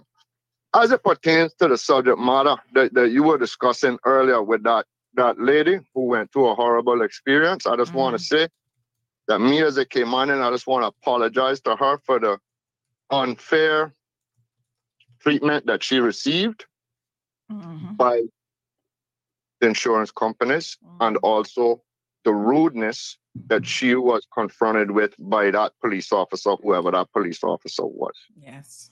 Boy, and if we're going to look at the root cause matters of the problems that we have in Cayman, mm-hmm, mm-hmm. specifically as it pertains to the insurance issue that that lady unjustly had to suffer through, look directly to the fact that we have the inculcation mm-hmm. of private industry, private sector having far too much power and influence over decision making processes in these here Cayman Islands. Mm-hmm. Now, I want to tell you this. We are talking about a cabal. We are talking about damn near a cartel of insurance companies. And as it pertains to those laws, we do not have a transparent system which is going to show who are the members of the legislative assembly or the parliament mm-hmm. a direct financial interest in that company or any other insurance company making a hefty profit year over year mm. above and beyond the well-being and the interests of the Cayman Islands, her people, expatriates, and or yeah. our visitors. Absolutely. Right? We do not have that transparency. So yes. then we do not have a system yeah. that has any check and balance, which is going to be able to forthrightly put forward and identify the people mm-hmm. who have mm-hmm. conflict of interest at the highest level. Yes. And and sometimes unfortunately caller the conflict of interest may not be obvious. So it's not going to show up if they declare if they properly declare all their interests, but they're in the back pocket of people who own these companies, who are involved in these companies, you know, all sorts of foolishness. Exactly. But that right there is a problem is a is is a causative factor that has to be identified for the issue that it is. Mm-hmm, mm-hmm. I appreciate the opportunity to do that. Yes. Moving forward, mom. Me personally, I think that there's a lot of people on the road mm-hmm. who do not deserve, as I wrote to you, who do not deserve to be on a child's tricycle tied to a post in a padded room, regardless of whether or not they had a whole bottle of rum or not. That's right. That's true. Okay. There's a lot of people here who, who do not know how to drive. And there's a lot of people mm-hmm. here who seem to have come from some place where Mad Max is, is the people who, who teach them how to drive. Mm-hmm. Mm-hmm. Right? I don't agree with, with, with the whole DUI level. But you know what? Okay, I can accept that as it making sense because of the overage of issues we have in this regard. My suggestion would be this mm-hmm. let us have, let us look forward to supplying mm-hmm. very simple device that allows a person on their own private self mm-hmm. to blow into and know whether or not they're actually above and beyond the legal limit to drive in Cayman. But let that, me let me let me say it should be it, they do it to folks in the states who yes. are recidivists with DUI. Right. Uh, I listen to what you're gonna say. There. Yeah, I was gonna say if it's optional though, how many people do you think would actually do it? No, nobody who listen. I might do it because I know it's never going to be a problem. But the people who need it the most are the ones who are not going to do it if it's optional. I think if you, I think if you get at least one DUI, the product exists, Sandra. I've wow. seen somebody on Shark Tank who invented a damn thing that attaches to your phone. Yeah, well, I think if, if you if you had at least one DUI, that that should be mandatory. Sure. Yeah, I mean, trust me, I'm not no angel with this stuff. Mm-hmm. Right? I'm no angel with it. Mm-hmm, mm-hmm. But that is one simple thing that could be done. Help facilitate it. Facilitate it for the for the rental cars too. Because from what I could tell, and I'm not driving on the road a video, mm-hmm, but that mm-hmm. was a tourist vehicle driven by somebody renting the car for their business, that was actually the individual who overtook and created that situation that could have ended in a death here this morning. Mm-hmm. I think that was a, a, a rental vehicle. I'm not sure. Can't mm-hmm. say for sure. Anyway, one more thing before yes. I go. I just want to point out how ridiculous things are in here, Cayman. Mm-hmm. All right, you know, right across the road from where Mr. Panton's offices are there in Newlands, yeah? Mm-hmm. Okay, there's a hole, and if you're headed east, mm-hmm. on the right hand side, that road that leads out of Mr. Panton's office. Okay. There is a hole in the in the in the divider cones, the divider divider sticks. Yet still right before that, there is a sign that says do not turn. This so we is... literally have a road with a sign that says do not turn, but uh-huh. some genius has decided to remove the thing to allow people to turn into it. Oh, this is like if you're like people be trying to cut across and go to Wendy's. Yeah, that yes, is correct. Instead of just yes. continuing I, on, and it's rocking con- around. Yes, and it's confusing. I'm going to be honest with you because the first time I saw it, I'm like, oh, was it moved to allow us to turn there? I, I it's asinine. yeah, it's no, ridiculous. It's ludicrous. Yep. It's dumb. I mean, which what, what do these people want? Who the people who are in power and authority here? They, mm-hmm. they, they, mm-hmm. literally got a sign that says "Do not turn," but yeah, still they open up a hole for people yeah. to turn. Now, you can in, in, in a realm of cognitive yes. science, can you tell me how in the hell something like that makes sense? Mm-hmm. Yep. The answer is no. All right, you on a roll this morning? You one for day. No, Thank you got you. my little run yes, out of honey child. Appreciate it. Listen, we're here. We're here for you. If it helps to control the blood pressure, then call us and and and, and rant and rave because I was wondering the same thing. It took me a second there to figure out. I was like, hold on. It's like, oh yes. And I thought to myself, the first time I saw, I'm like, did they remove it because now I can turn there? But then it's too risky of a turn. I'm like, who in their right mind would take that turn? Because you know, people coming straight down from the eastern side and they will slam right into you. So it's a bad area for people to even think about turning, but I'm confused about why the cones are not there. Good morning, caller. Morning, Sandra. Hello, honey. How are you? I have an answer for you. Oh, yes. Which with, uh, with, with which problem? with with with that turning there in Savannah. Oh yes. Okay. How do, how, explain it to I, me. How does it make sense?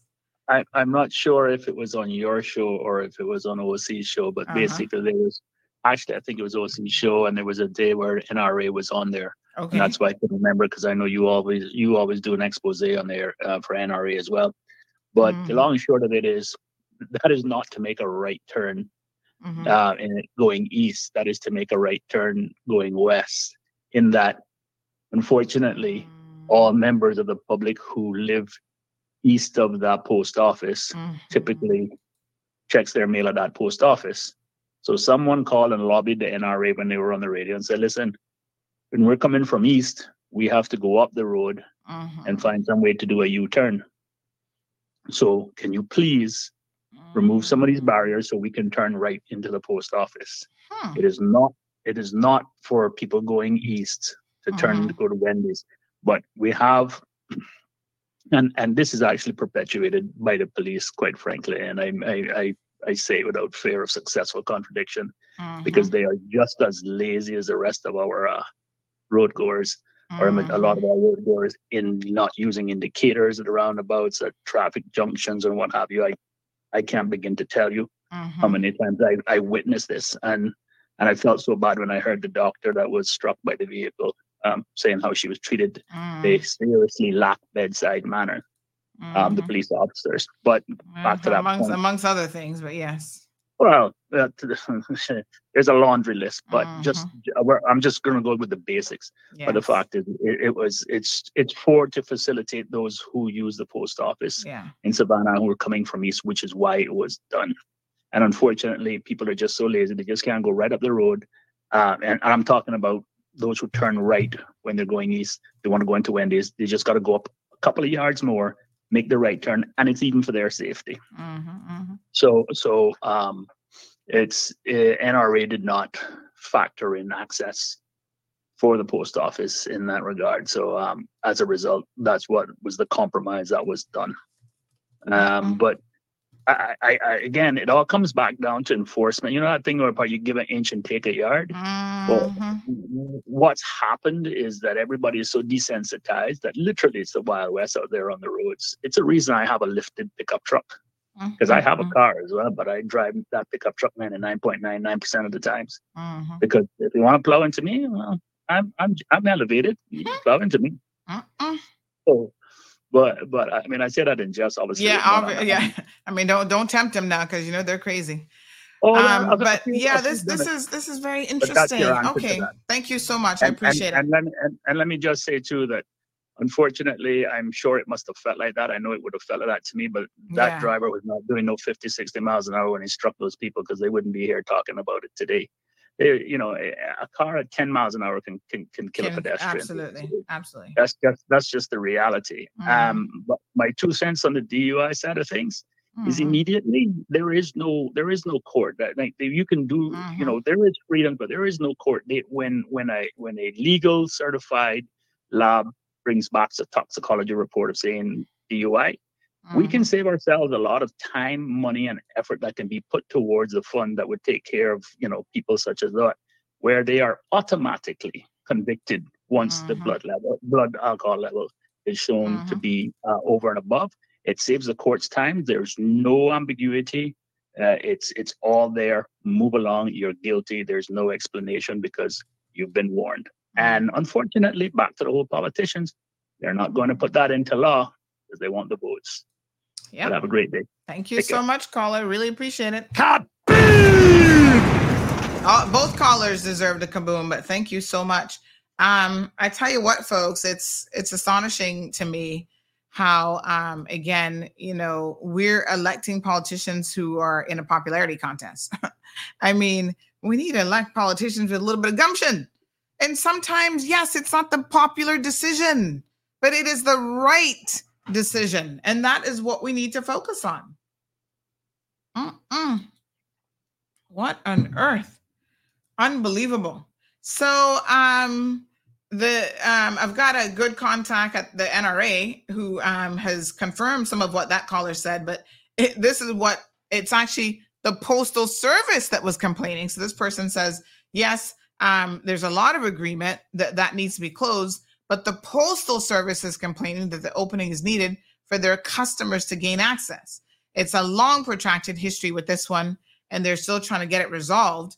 Um, apparently, there might be some negotiations going on with Countryside for some sort of an internal driveway access to the post office through Countryside. And to me, that would actually make a whole lot of sense. So, Countryside, step up to the plate, help your country, because again, this is just one of those absolutely ridiculous moves that doesn't make a whole lot of sense. But I'm surprised that it's the postal service who's claiming people coming from the east. Listen to me, honey child. Let me be very, very clear. If you have to go east, you have to come from the east. At some point, you got to go east, right? Just remember to pull in when you're going up, not when you're coming down. What is wrong with that? Can we not like adjust our lives just a little bit to be safer on the roadway? It's like the whole thing with with Grand Harbor the people coming out of Grand Harbor up in arms, oh, we don't want to have to, you know, every single day I go through Grand Harbor, I have to say like an extra five prayers. I need my rosary beads for Grand Harbor because you're literally taking your life and safety in the hands of everybody at that intersection because too many cars coming and flowing in different directions. And let's be honest, roundabouts confuse people. So go up and come back down. What's the big deal? Two seconds could possibly save your life. And by the way, I don't know what the NRA board ever decided. We haven't heard on what they decided to do with that intersection. But I can tell you that the voters were 50 50 split on it from the poll that we took. We should probably do another poll. But they were 50 50 split on it. 50% said, yes, let's close it off. Where you don't allow people coming out of Grand Harbor to basically cross over three lanes of traffic right in a roundabout to make that first turn. Good morning, caller. Sandra. Yes, sir. Hello. Hello, darling. All right, listen, man. Yes. I appreciate that gentleman calling in, yes. but that it still don't make any sense. First of all, if somebody's coming out of that side road, leaving right in front of Mr. Panton's yes. uh, member of parliament offices, they're on and entering into there. First of all, that is a horrible place to try to enter into eastern bound traffic. You understand? Okay? And listen it, to me. That don't make no sense. The whole post office thing is, it how, don't make any people? sense at all because the post office is back down to the west of there.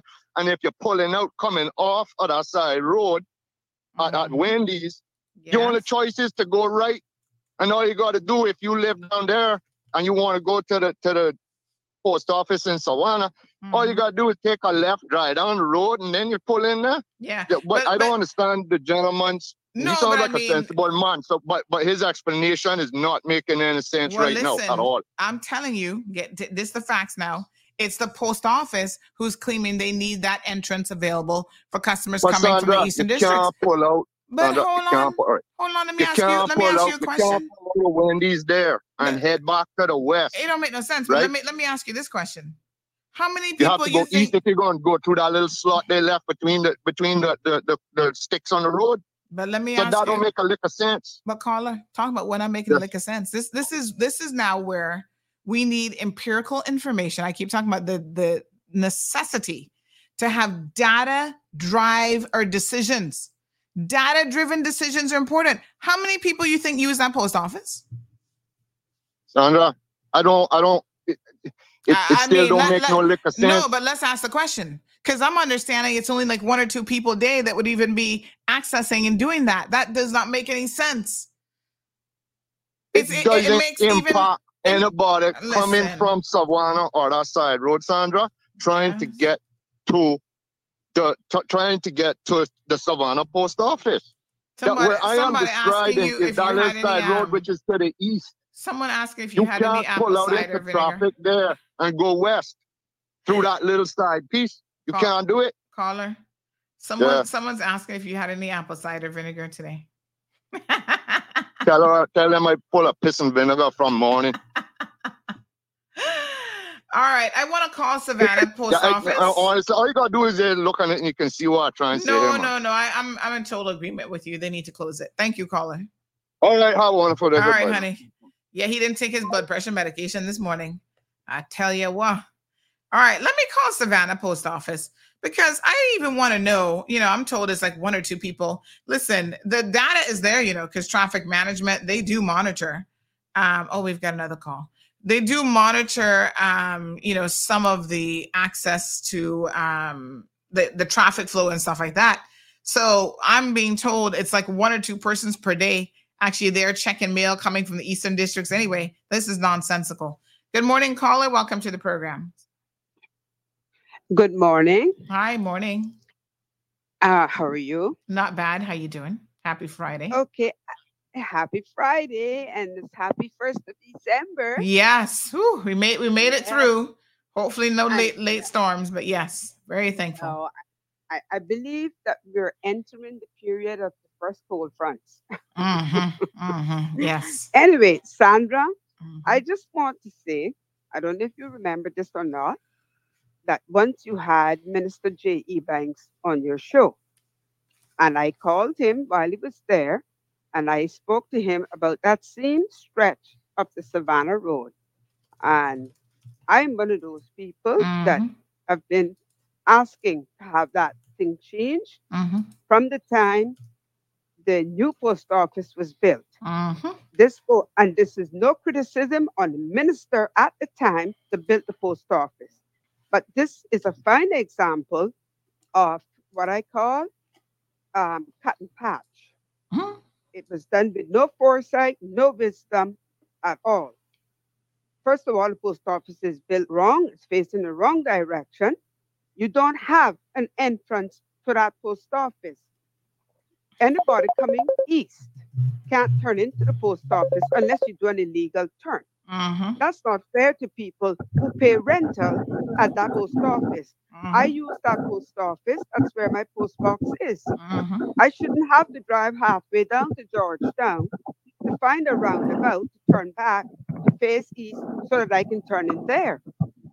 Now, I but, understand that when they wanted to try to work something out with countryside, that was refused. Well, countryside then should not have been permitted to be built until they decided that they would share some mm. access with that post office. It is a fatality waiting to happen. I am surprised it hasn't taken place yet. I go out there to check my box. Once upon a time, I could pick a time that there wasn't much traffic, but that's no longer the case. Any time of the day, any day of the week, even on a Sunday, traffic is a mile long and you have to wait. So my heart is in my mouth every time I need to go to the post office for whatever reason I need to go there.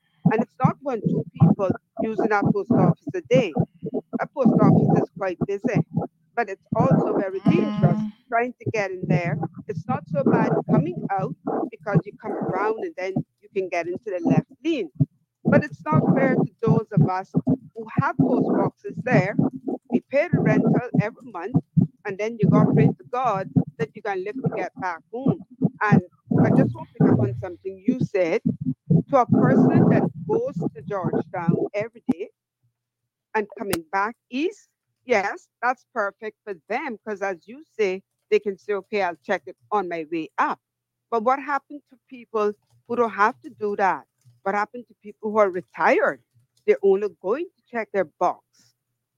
And also, just to add about country, countryside, there was a time that um they have a, when you go down there by that Chinese restaurant, there was a gate that was open.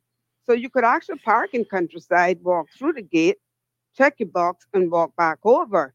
Now they've locked that gate off. I don't know why. See, these are the things I feel our governments need to flex their muscles with and say to them, we need some help here. Help us, you know, mm. or, or here's what we're going to do. Well, I mean, but, I mean, I, I don't know that they can force countryside, you know, I mean, a private shopping plaza um, has to maintain some control over what happens in their plaza as well. But but government I, also has the right. I think anybody. What, what do they call it? Um, take when government needs property. What's that word? It's called. Um, that when the government needs property to do something, and they say to the owner, "We need this. We we're gonna." Well, I I, I doubt I doubt government was anyway. proposing to buy it, but. Um, no, no, no, I, I, I do. Buy, but you can ask for access. It is possible, and it would mm. not cause any more burden on countryside. It could actually save some lives. But just to bring you up to mm-hmm. speed, I did speak with Minister Jay about it twice mm-hmm. Mm-hmm. since I spoke to him on your show. Mm-hmm. And he told me that they had drawn up a new plan and NRA or whomever does the approvals and stuff. Mm-hmm. So something else was pointed out to them about it, which I ah. think was the entrance to the MLA office out there or one of those places. Mm-hmm. So they decided to adjust the plan to include that so that they wouldn't have to go back and do something again. Hmm. So he told me they were actually working on it and they pretty much come up with a final plan of what they're going to do. I'm really hoping and praying that I don't have to sit and watch the next election come and that road is still there. Because I've been living in Savannah now for 30 years. And mm-hmm. I've been mm-hmm. dealing with that for 30 years. So, and I've been asking from the time the new post office was built, I've been asking, you know, this is where public input should be listened to. Mm-hmm. And, and if they would flex their muscles and do the right things, they might be surprised to know how much people would support them. And remember, if you're running in a community, listen to what the people are asking for, listen to what the people need. That's how you get votes and you keep votes. Anyway, All right. Thank you very much, caller. Thank you so much. Have a have a wonderful weekend. You too. All right. So rough seas um, says, wouldn't an easier solution be to just put the permanent cones back there? I mean, that's the question, I suppose. Um, looks like we might have more than one poll question here going on today. But anyway, Perla says, I did suggest before if some areas like schools or hospital zones, if they should put speed bumps there, it's safer and slows down drivers, but I'm not sure if anyone agrees. I know I would. Sandra Coe, good morning, Sandra, says, if you live in Newlands, all you have to do is turn right on Agouti and then left on Shamrock, and then you there you go, problem solved. Which one is Agouti again? Um, but I mean, even if you live in Newlands, you can still come down. You don't have to go in the bypass. You can still come down. I mean, I don't know. Everybody who's lived in the eastern districts has to pass the post office on the main road unless you just take the bypass. I mean, I don't have. That's not where my post office box is. Um, but I am curious to know, and I'm going to try to find out if we can get some usage stats actually from NRA uh, for that particular um, location. So let's have a, let's call, um, let me see here now. We'll call the post office because I am curious to know how many mailboxes, how many postal boxes are even there. I try not to go to the post office, not at all, if I if I'm being completely honest. Mm-hmm. Morning, Airport Post Office. Good morning. What's the number for the Savannah Post Office? Nine four seven. Uh-huh. 947. Mm-hmm. 1518. 1518. Um, actually, you might be able to answer this question for me. I could save myself a phone call. Do you know how many um, postal boxes there are at the Savannah Post Office? I will have to Hold on. Okay, thanks. Mm-hmm.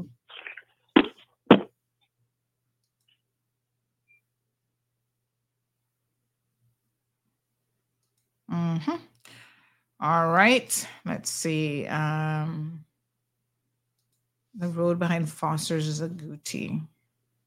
How do you get to Agouti? I don't. I have to. I'd have to drive it. All right, folks. Don't forget vote in the poll. Um, scan the barcode. I'm going to vote now. So I'm going to show you guys how easy it is to vote. So all you do, open up your camera on your phone. There we go. And then you scan it and it shows you a little yellow thing. See it there? I don't know if you guys can see it. Uh, uh, uh, see that little yellow thing that comes up? It's only when you when you can see the barcode. So in your camera, it'll open that up. You click on that, click on that little yellow thing, and then it takes you to the poll. See? Takes you right to the poll, and then you can vote. So the first question is um, current. Um, so should insurance companies have to cover third parties even for DUIs? I'm going to say yes and send in my vote. So so far, 100% of the people have said yes. Get the poll numbers up though, because you know they're going to say, "Oh, only 10 people voted." All right, where's the next question, Kevin? So the next question is um oh, it took me to the next question. Should repeat DUI offenders be required to blow into device each time before driving? I think that that should be a condition. Yes, if you've done it once, the chances of you doing it again are pretty high. So I'm going to say yes to that as well. And so far, 100% of the people have said yes to that. Um, so go ahead and vote, folks. Um, 2,737. 2,737? That's what I was told. 737. Mm-hmm. Okay, thank you so much. You're welcome. All right, bye-bye. Bye. Um, mm-hmm. All right, so 2000, I'm surprised it has that many. I didn't think it was that big. So they say they have 2,737 boxes. Why am I surprised that it's that big? Um, somebody said Savannah Post Office is not that busy.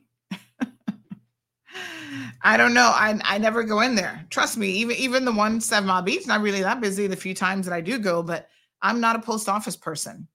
If you want to not reach me, send it in the post. That's the best way to not reach me because I go once a year. My husband checks it a couple more times than that.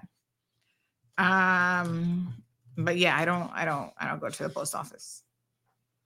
Uh, I send everything electronically. Sign up for electronic mail, bills. Send those electronically. I don't need you to print a bill. Even my bank statements, I tell them stop wasting paper and sending these paper statements. Okay, go ahead and vote, folks. You got two questions here. Um, I've just registered my vote so far 100%. Say yes, repeat offenders should be required to blow into device each time they drive. Uh, Greg, good morning. So, Greg says, I think that bars and restaurants should be held accountable for knowingly allowing their customers to leave their establishments drunk. You know, um, I feel like, is this not in law yet? But absolutely. I mean, it is the law everywhere else, Greg.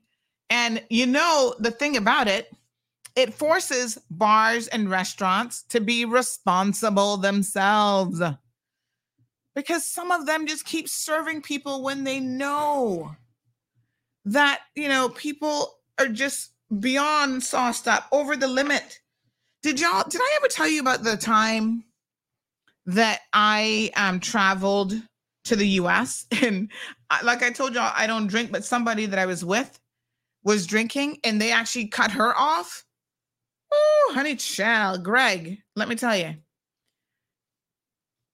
It was at Hops. Now, I don't even think Hops exists anymore, but there used to be one right off of um it's close off of US 1, which you know that's like Biscayne Boulevard, but runs all the way down. But this was by down by the falls um, so there's a restaurant in used to be in had like Florida, Miami, called Hops, and it was called Hops because in the middle of the restaurant, um, they had a big brewery and they brew their own beer. So they had like a whole brewing thing in the middle, right? Um, oh, they closed their doors and as of 2014, they've closed their doors.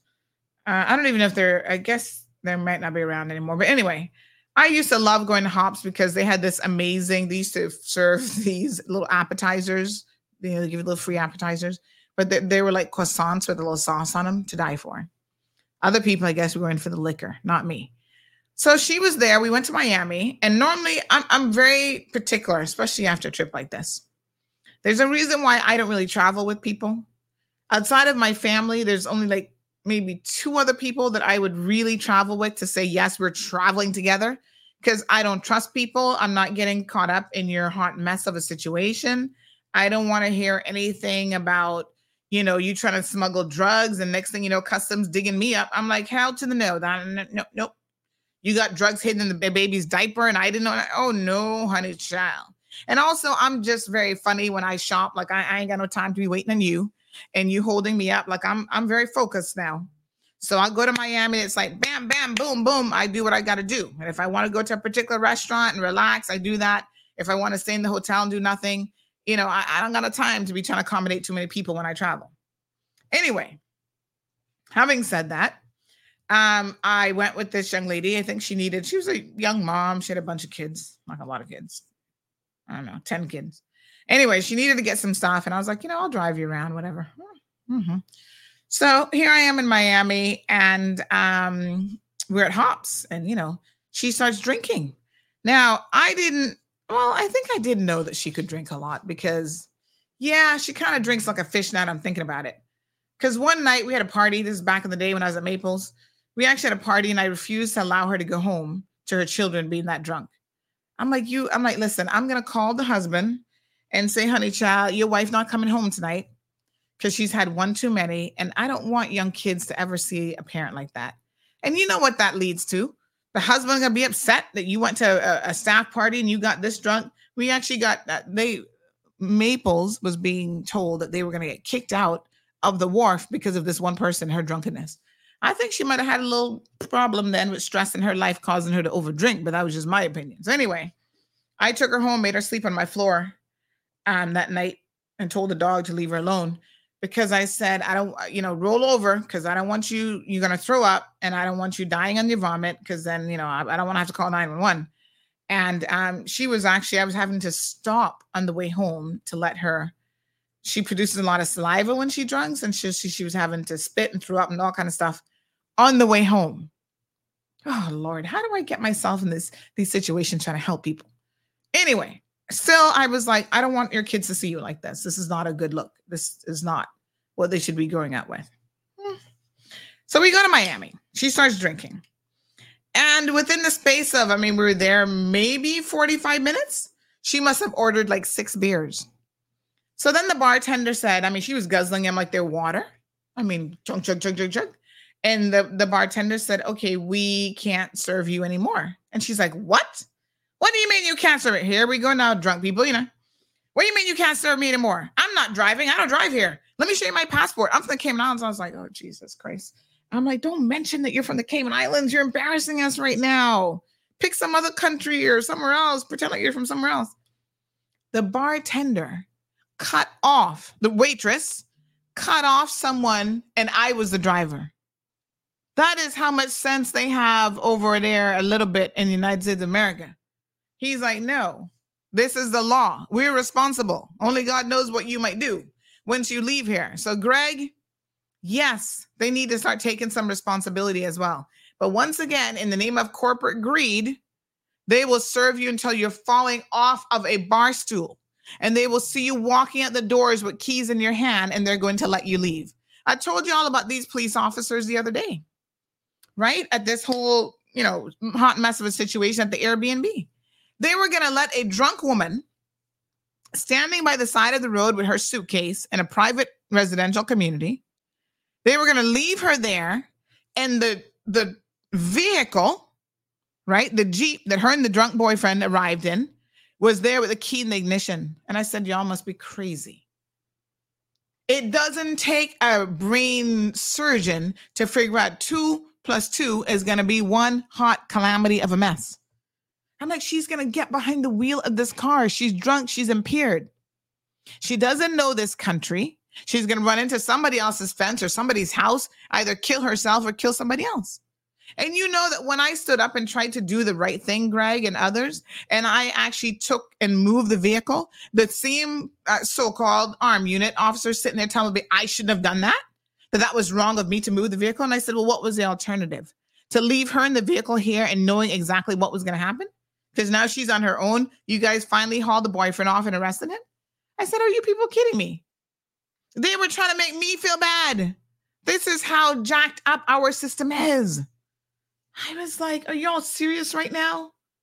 But you know me, honey child. I went and moved it, parked it in a safe place, and said, I left it there with a key ignition. Y'all need to do something with her, take her wherever. And I called the, the car company and said, This is where your car is. Come and get it. Because he's drunk and he left it on private property. And I did you a courtesy of moving it. Our police officers say, Oh, that's not nice. You're not treating our guests very nice. Listen to me. I can see why we got so many problems in this country. And half of it is the people that we hire with no damn sense. And I hate to tell you, but a lot of them not even Caymanians. That's the most insulting part. I'm sitting here looking at these officers going, y'all, y'all, y'all really gonna, make me show some colors tonight. You know, I, I don't like foolishness coming from anybody, but you know, you have the privilege of being in this country and you're saying what to me? You're insulting me as though I'm doing something wrong. I'm doing the right thing. You guys are the ones who aren't using any common sense. Greg goes on to say, they should be able to take their keys from them and provide a taxi, or the government should allow public transportation to run later than normal um, hours. Well, you can call a taxi, folks. I know y'all keep complaining about, oh, the taxi are expensive. It's not expensive when you're talking about saving somebody's life. You can't put a price tag. I don't care if it's $50 for you to get home. What is that to take in an innocent man's life that has two, three, four Caymanian children, that now those children will not have the benefit of being able to grow up with their father? How do you compare that to a $50 taxi fee? Or how about this? Don't go out drinking if you can't handle yourself. And what you do instead is stay behind home and drink. If you really got to drink that bad and get that stupid when you drink, just stay home. Rough Seas says that restaurants make most of their money from wines and alcohol. I agree, but that does not mean that you need to compromise people's life and safety. Seas also says that this would kill the restaurant and bar industry. Um, if they made that a law, restaurant and bars will close down. Well, it didn't kill them in the United States of America, so I don't. Nobody dry drinks more than them, so I don't know how it would kill them in Cayman. We're just asking you to be responsible. You can drink, but do not get behind the wheel of a vehicle. That's it. Lavana says, sounds like I can travel with you because I'm the same way. Yes, honey child. I don't. Eh, not traveling nobody because they, they're not going to stand scale. Uh-huh. Um, if they limit the amount of alcohol they sell, they would have to up the price of all the food. No one is saying rough seas. Well, what we're saying is you have some responsibility not to let that person walk out the door drunk and driving. Now, if you prepared to ensure that they don't drive, and you know what else would be good? Let me say this as well. Every single bar and restaurant, just like how we want to say every single public facility should have one of these um what's the thing called now? The heart. Um, Kevin, help me out here. The A- AED devices, right? To save lives. You know what would really save some lives as well? Is if every single bar and restaurant, as you walking out the door, right by the door, gave you the option where you could blow into a breathalyzer in the restaurant. Imagine going out to your favorite bar and you're walking out the door, but like I said, it probably not gonna help much because you're uh, but you there's a breathalyzer right there and you blow in it and a little bell goes off ding ding ding ding ding ding ding. We got a drunkard right here, folks. Step on up. And then the waitress says, Oh my gosh, you had that many drinks? Or you're a lightweight? Hand me those keys, honey Chia. I'm going to call you a taxi. Hmm. There is a new campaign that is launching. And um, the new campaign actually is about trying to eliminate the number of um, road fatalities by, is it 2032? I'll have to double check. Okay. And so I think this is a good goal But in order for us to get there, we need to really be serious. Nothing's going to change in 20, 32, 45, 46, 50, you know, 3025 if we do not change the mindset of our people. If we do not implement some good common sense tools to help people. Nothing wrong with a breathalyzer. And those of you who continually drink and drive, right? The court takes your license away from you. You go out and the first thing you do is celebrate that you were in court today. And you out there drinking again and driving again, although you just had your license taken because now you're driving without a license. The second time somebody shows up to court with a DUI on a suspended license, this should not be a question of, oh, we're going to suspend it for a longer period of time. And no, no, no, no, no, no. You should be getting very, very familiar with something called a jail cell and warming that concrete bench in a jail cell next to whoever your jailmate is going to be. Make it mandatory that we start sending some y'all to jail for DUI offenses. I bet you you got to think about sobering up then. Because hmm? I know a lot of you suffer from alcoholism and you don't want to admit it. Rossi says, imagine if the nightclub was only allowed to sell you two drinks. Well, like I said, in the big United States of America, they cut off. And I want to say she must have had about five drinks in 45 minutes, five or six. It was a lot. They cut her off. Because you see, the alcohol and the liquor not even hit yet. She wasn't feeling it yet. I was like, oh Lord, here we go again. I said, let me tell you something now. This not Cayman, you know, this not, this not me driving through South Sound where I can pause every couple seconds for you to open up the door and spit out the door, or you feel like you're about to throw up. When I get on the interstate, there is no pausing. So you gonna want to be throwing up in the rental car? I gotta roll you right out the car. Hmm. Mm-mm. What a hot mess. Y'all need to do better. If you're going out drinking and you know what the end result will be, take a designated driver with you. You know, I used to be the designated driver when I was in university.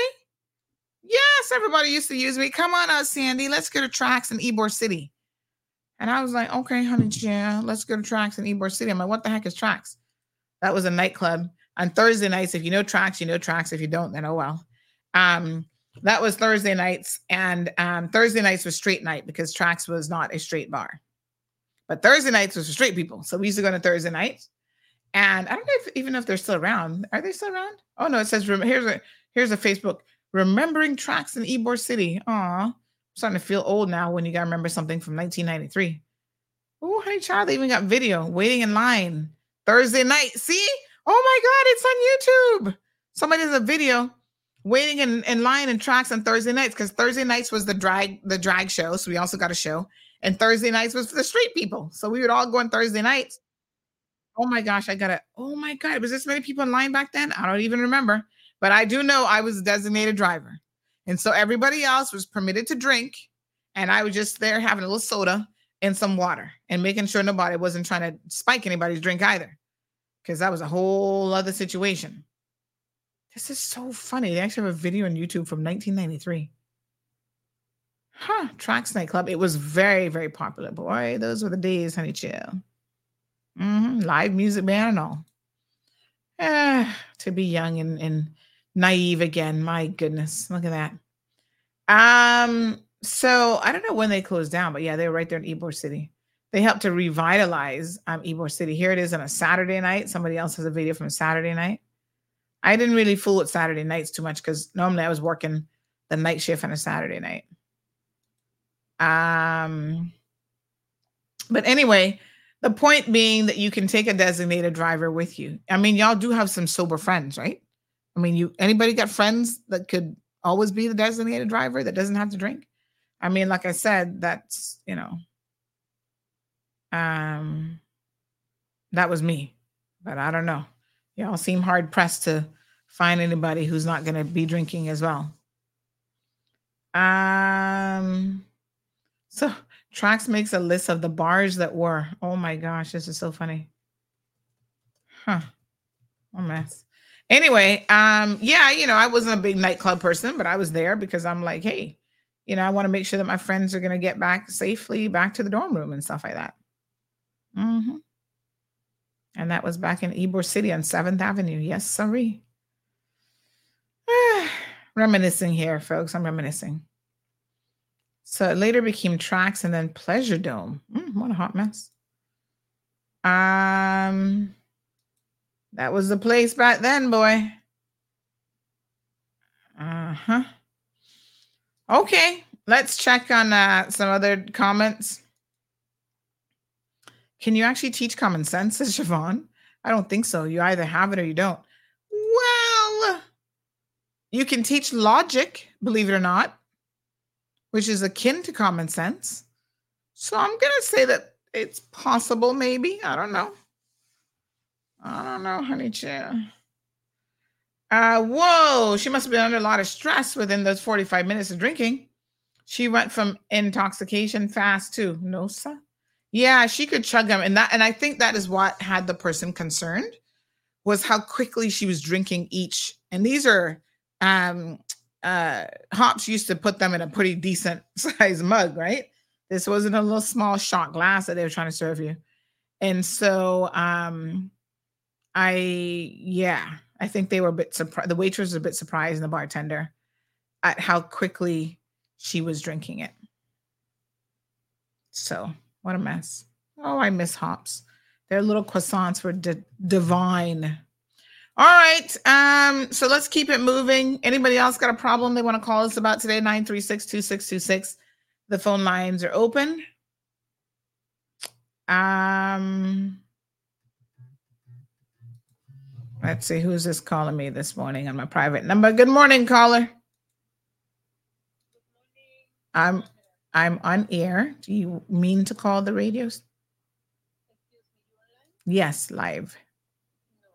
Okay. Okay, you have to call me later. Okay, bye bye. All right, uh, Pat says happy on Thanksgiving. That's this Sunday. What you what on a cooking? I don't know.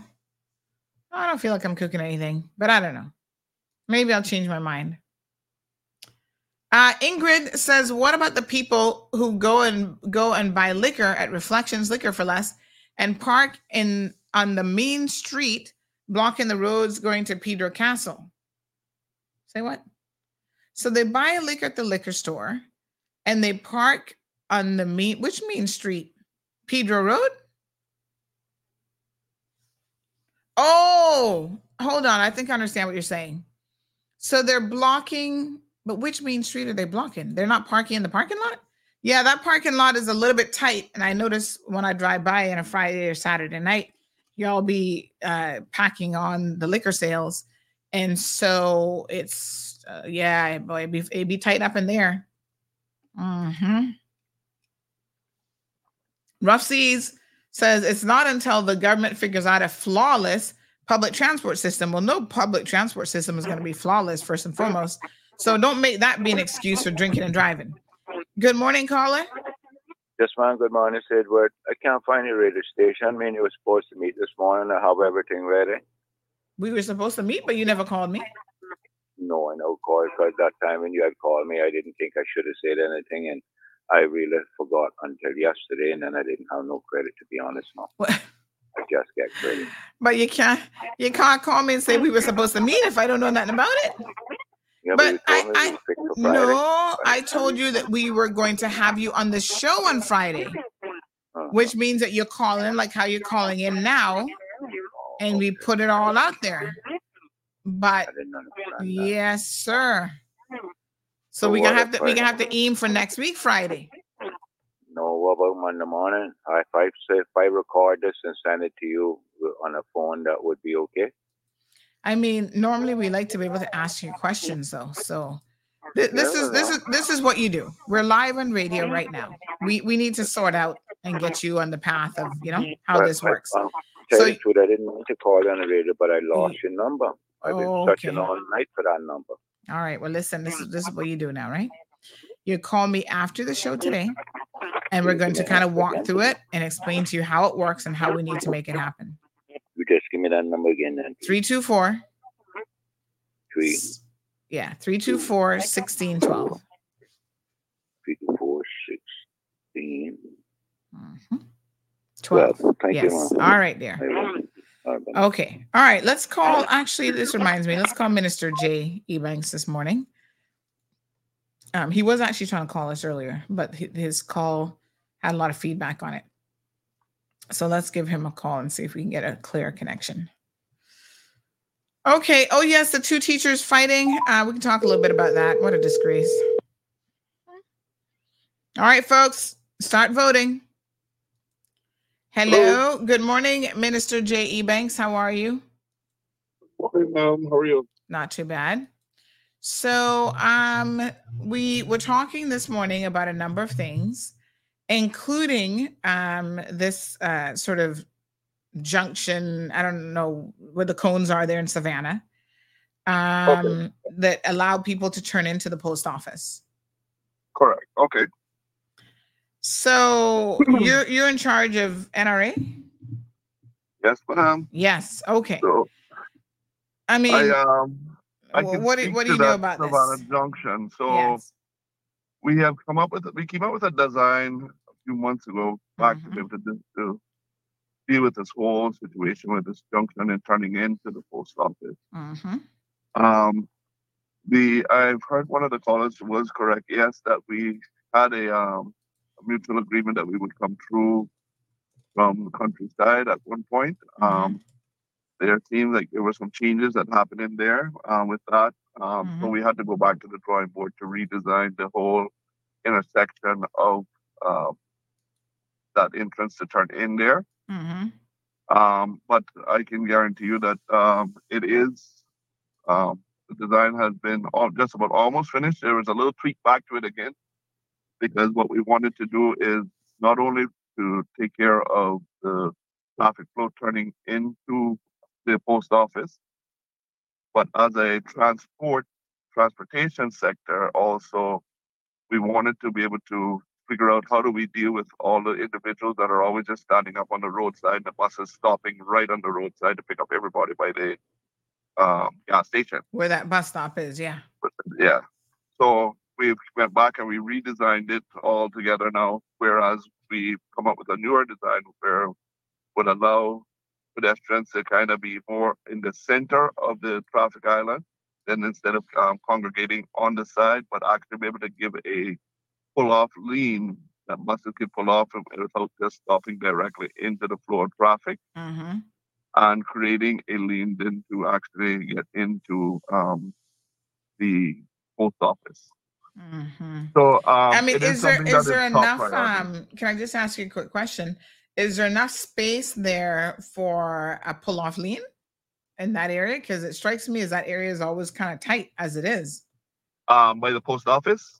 Yes, just in that general it, coming into it, the gas station, coming up in countryside. I know there's a bus stop there, but I don't even think it's a pull off. You just kind of right yeah. So there, there's going to have to be a little transition. Um, if you're coming from town going east, where that bus stop is by Cayman National Bank, um, there's going to have to be a, a, section of that sidewalk that shifts over a little bit, um, where we actually have a, a pull-off lane there, so that the buses can stop there without um, disturbing the traffic.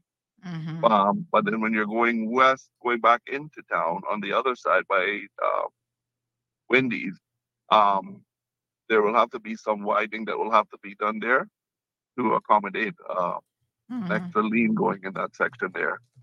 Mm-hmm. Mm-hmm. Okay. But um, I can tell you that it is top of the priority list um, for the Savannah area for us to do. Um, it's been something that we've been working on with Mrs. Heather Bodden for quite some time, making the changes back and forth. Um, she knows about. Um, I don't think she has seen the last final drawing yet, but um, we'll we'll be presenting the final drawing to her shortly, so she can um, take a look at it also to be in agreement with it. And uh, I know before Mr. Uh, left, there was discussion that we had with him, telling him exactly what we were doing there. Um, so we definitely just want to see if we can get this done in the at least in the first quarter of next year. Mm-hmm. Um, things that I would have loved to get it done here in December time, but um, and we probably could have started it if we have continued on the first path that we're on. Okay. So these constant changes, I mean, always mean that you have to go back to the drawing board. While we have you on the phone, speaking of going back to the drawing board, what has happened to the Grand Harbor roundabout situation? We haven't, that's gone completely quiet. We haven't heard any movements on that. So um, you're absolutely right, um, Sandy. Uh, kind of went a little bit silent at the moment. Um, but they're still the works are still continuing to go. Um, one of my biggest problems that I'm having right now, and I need to make that telephone calls over to them to to give them a nod. And I spoke to the director just up to yesterday, asking him about this for him mm-hmm. to make a call. Is that we still have a few poles that CUC has to move um, to be able to for us to get that lean sorted out, mm-hmm. coming from um, the King's Roundabout all the way back to Grand Harbor, mm-hmm. which cuts cuts across countryside, so that we can put that extra lean in there. Once and once that is actually done, we can actually tie that back lean, which is called um, think it's called watercolors. I think it's called mm-hmm. um, in the back part of Hurley's there, where people would actually be able to come around. Um, so I'm waiting on the response from the director today. Hopefully, mm-hmm. he can give me a time frame from CUC when they're going to be able to move these poles and we can get back to doing that transition on that side of the road, and then that will be able to take block off that section of uh, that roundabout there. So we're still looking to block it. Then is what you're saying. There's just a few things that need to be done. absolutely, yes, ma'am. Mm-hmm. That's correct. Okay. All right, very good. Uh, we certainly appreciate you um, being willing to answer those few questions for us this morning. No problem. Always happy to. All right, my dear. Thanks, and have a wonderful weekend. You too. Okay, thank you so much. All right, folks, that was Minister um, J, the Honorable Jay Ebanks giving us a few little updates there. So the decision to block Grand Harbor still exists. They're going to just make some other tweaks to the um, area first before they actually do it. Good to know because I think, you know, the majority of people, and I know it was just the people kind of in that immediate area who were willing to take the chance. But those of us who have to use it, because everybody, it's not just the people who live in the immediate area who have to use that um, that uh, facility or, or, that roundabout, everybody has to use it. So um, everybody is at risk as far as I'm concerned. You know, road uses and road issues are not normally specific to just one, um, you know, specific community or just the people who live in Grand Harbor. Uh, it impacts us all. Mm-hmm. Okay. Um, someone is um Okay, let's a- let's answer some of your questions. So, uh, someone was inquiring about the fight uh, situation, and um, I uh, let let me answer this. I suppose um, as much as I can say about it. This is now the teachers at uh, the Joanna Clarke Primary School, formerly known as Savannah Primary. So essentially, we had two male officers get in a fight, allegedly over something to do with a female, not male officers, male teachers, something to do with a female teacher. The female teacher has said it doesn't directly have anything to do with her. She's a happily married woman. I was like, okay, well, the article never really said that. So that's interesting that you would make those kind of comments. But regardless, um, it's a bit of an unusual situation because teachers fighting. Like, what? We wonder why the children might have a problem. We seem to be a very aggressive and angry society when you think about it. Listen, I don't care what the altercation was about. I don't care what the disagreement was about. What I care about is the poor example that you would have been setting for children. Oops, wrong, wrong. Oh, wrong one. Hold on. Let me find the wrong image. They might be fighting too, but that's not the one. so my thing is this. Um, oh, that's so funny that that was a Freudian slip. Yes, they are fighting. By the way, as an aside, hold on, hold on, hold on. Um, somebody told me, and I and I need to fact check this. But you know what? Let me fact check it first. I'm gonna fact check it first and come back to y'all on this because this is interesting. Let me fact check it. All right, this one here, this is a situation now. My goodness, what a hot mess. Such a pretty girl. Oh my God, she's beautiful. Oh, that's that Caribbean. That Caribbean beauty, honey chill. Um, but these two guys apparently uh, had some kind of an altercation. The staff and everybody else at school saying it was something that I don't know if somebody said something to her, somebody tried to. I don't know what's going on here. But what I do know is the guy here, um, David Hamill is his name, on the right hand side. He is actually um, a um, a former track athlete. Now he's a PE teacher and then the other guy, the other gentleman in yellow, is a year four teacher. And so, those of you who would have received this correspondence from um, Joanna Clarke Primary School, which confused a lot of you, that said, oh, there was an incident, an unfortunate incident. And y'all were like, huh? Well, what's the unfortunate incident? And then nobody was able to tell you what the unfortunate incident was. It was very confusing. I'm not sure why that letter was even sent out, but nonetheless, it was. And so a lot of questions were being asked about, well, Sandy, what was this alleged incident? That's what they kept saying. It wasn't, there wasn't no alleged incident. There was actually an incident. Now, all the other details might be alleged, but there was definitely an incident that involved two male teachers, and basically they got in a fight. So it says that it's being investigated by the school's leadership with support from the Department of Education Services and the relevant authorities the relevant authorities in this case undoubtedly would be the RCIPS. Ay, ay, ay. What a hot mess of a situation, folks. Um, I don't care what they're fighting over or who they're fighting over or whatever. It's just sad that teachers at a primary school couldn't take whatever this disagreement was. Listen, they could have been fighting over who had access to the electric pencil sharpener, far as I'm concerned. That's neither here nor there why wouldn't you take that to um, a private room? Take it to the principal's office for God's sakes. Yeah? Just relax yourself, teachers. Take it off campus. That would have been much better and much more appreciated by everybody involved. Allowing children to see violence between two adult teachers in a school environment is just shocking and unbelievable. But that's what it is. That's exactly what happened. Mm-mm. Hot mess. So, um, you know, I hope they sort it out. I don't think anybody has been suspended yet. Um, I guess their investigations continue until and if they draw some sort of conclusions. It is just, to me, quite unbelievable. They say that um, JCPS remains committed to fostering a positive environment for all its students and staff. Well, this would not fall into the category of being positive. That's all I'm going to say. This ain't positive by any stretch of the imagination.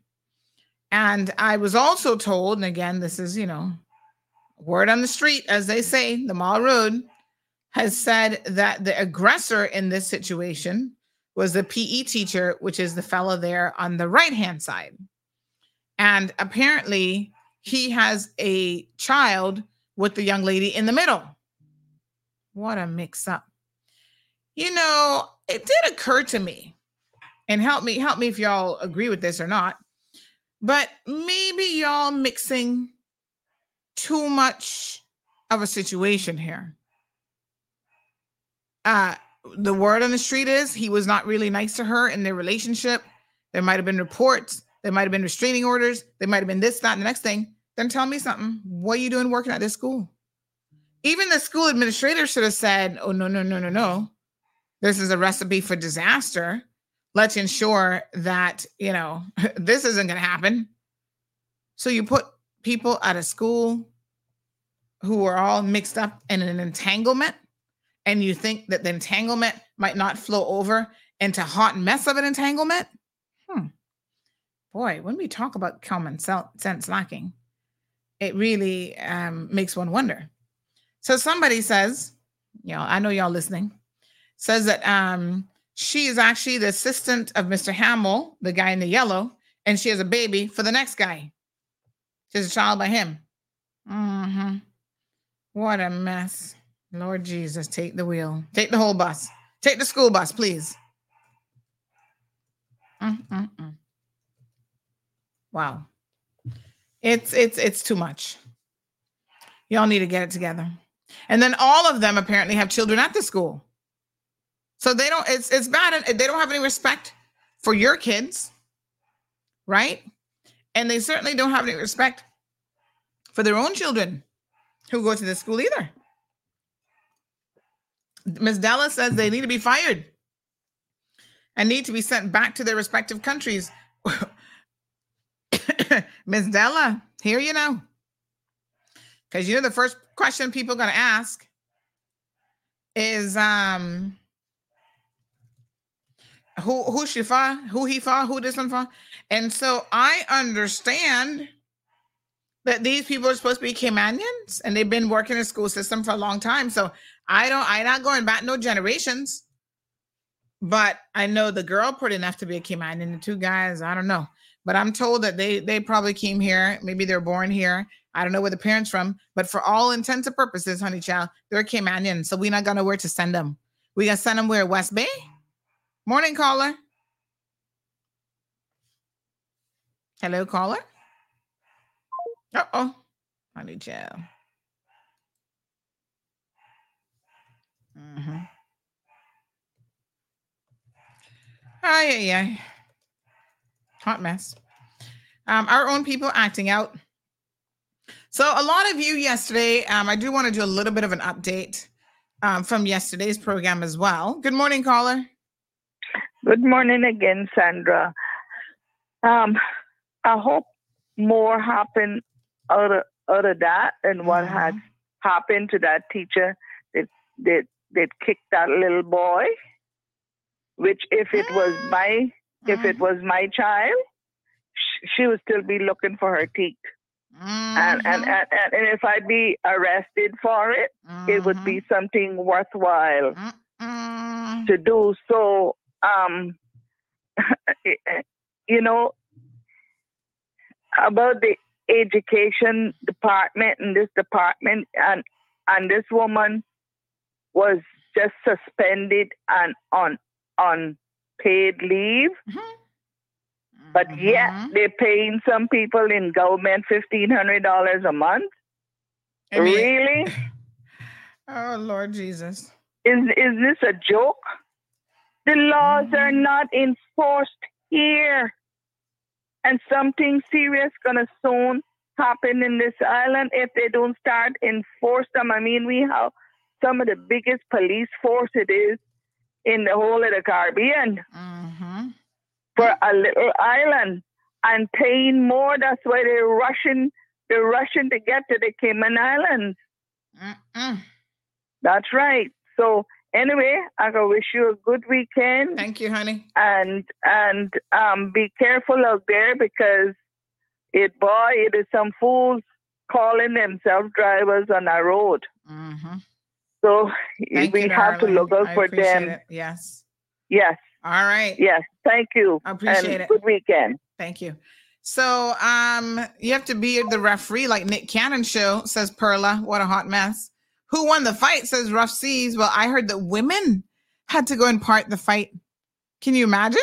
Female teachers? No, sir. Now that is a bunch of nonsense.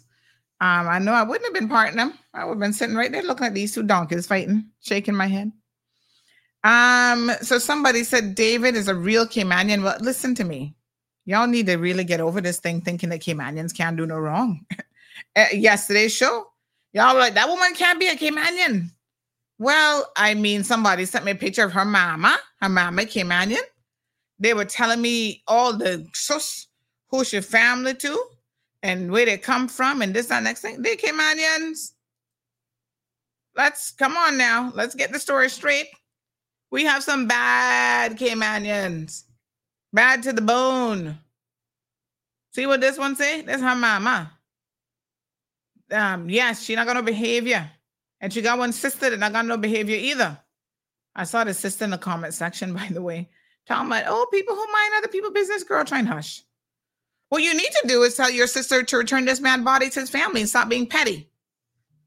That's what you need to do instead of talking about people must mind their own business. If his family wants to come on the show and say what a Listen, yeah. Your sister is cheating on this man left, right, and center. And when he dies, she don't even want to do the right thing. It's not like she was in love with him. Let's try to make that pretty clear.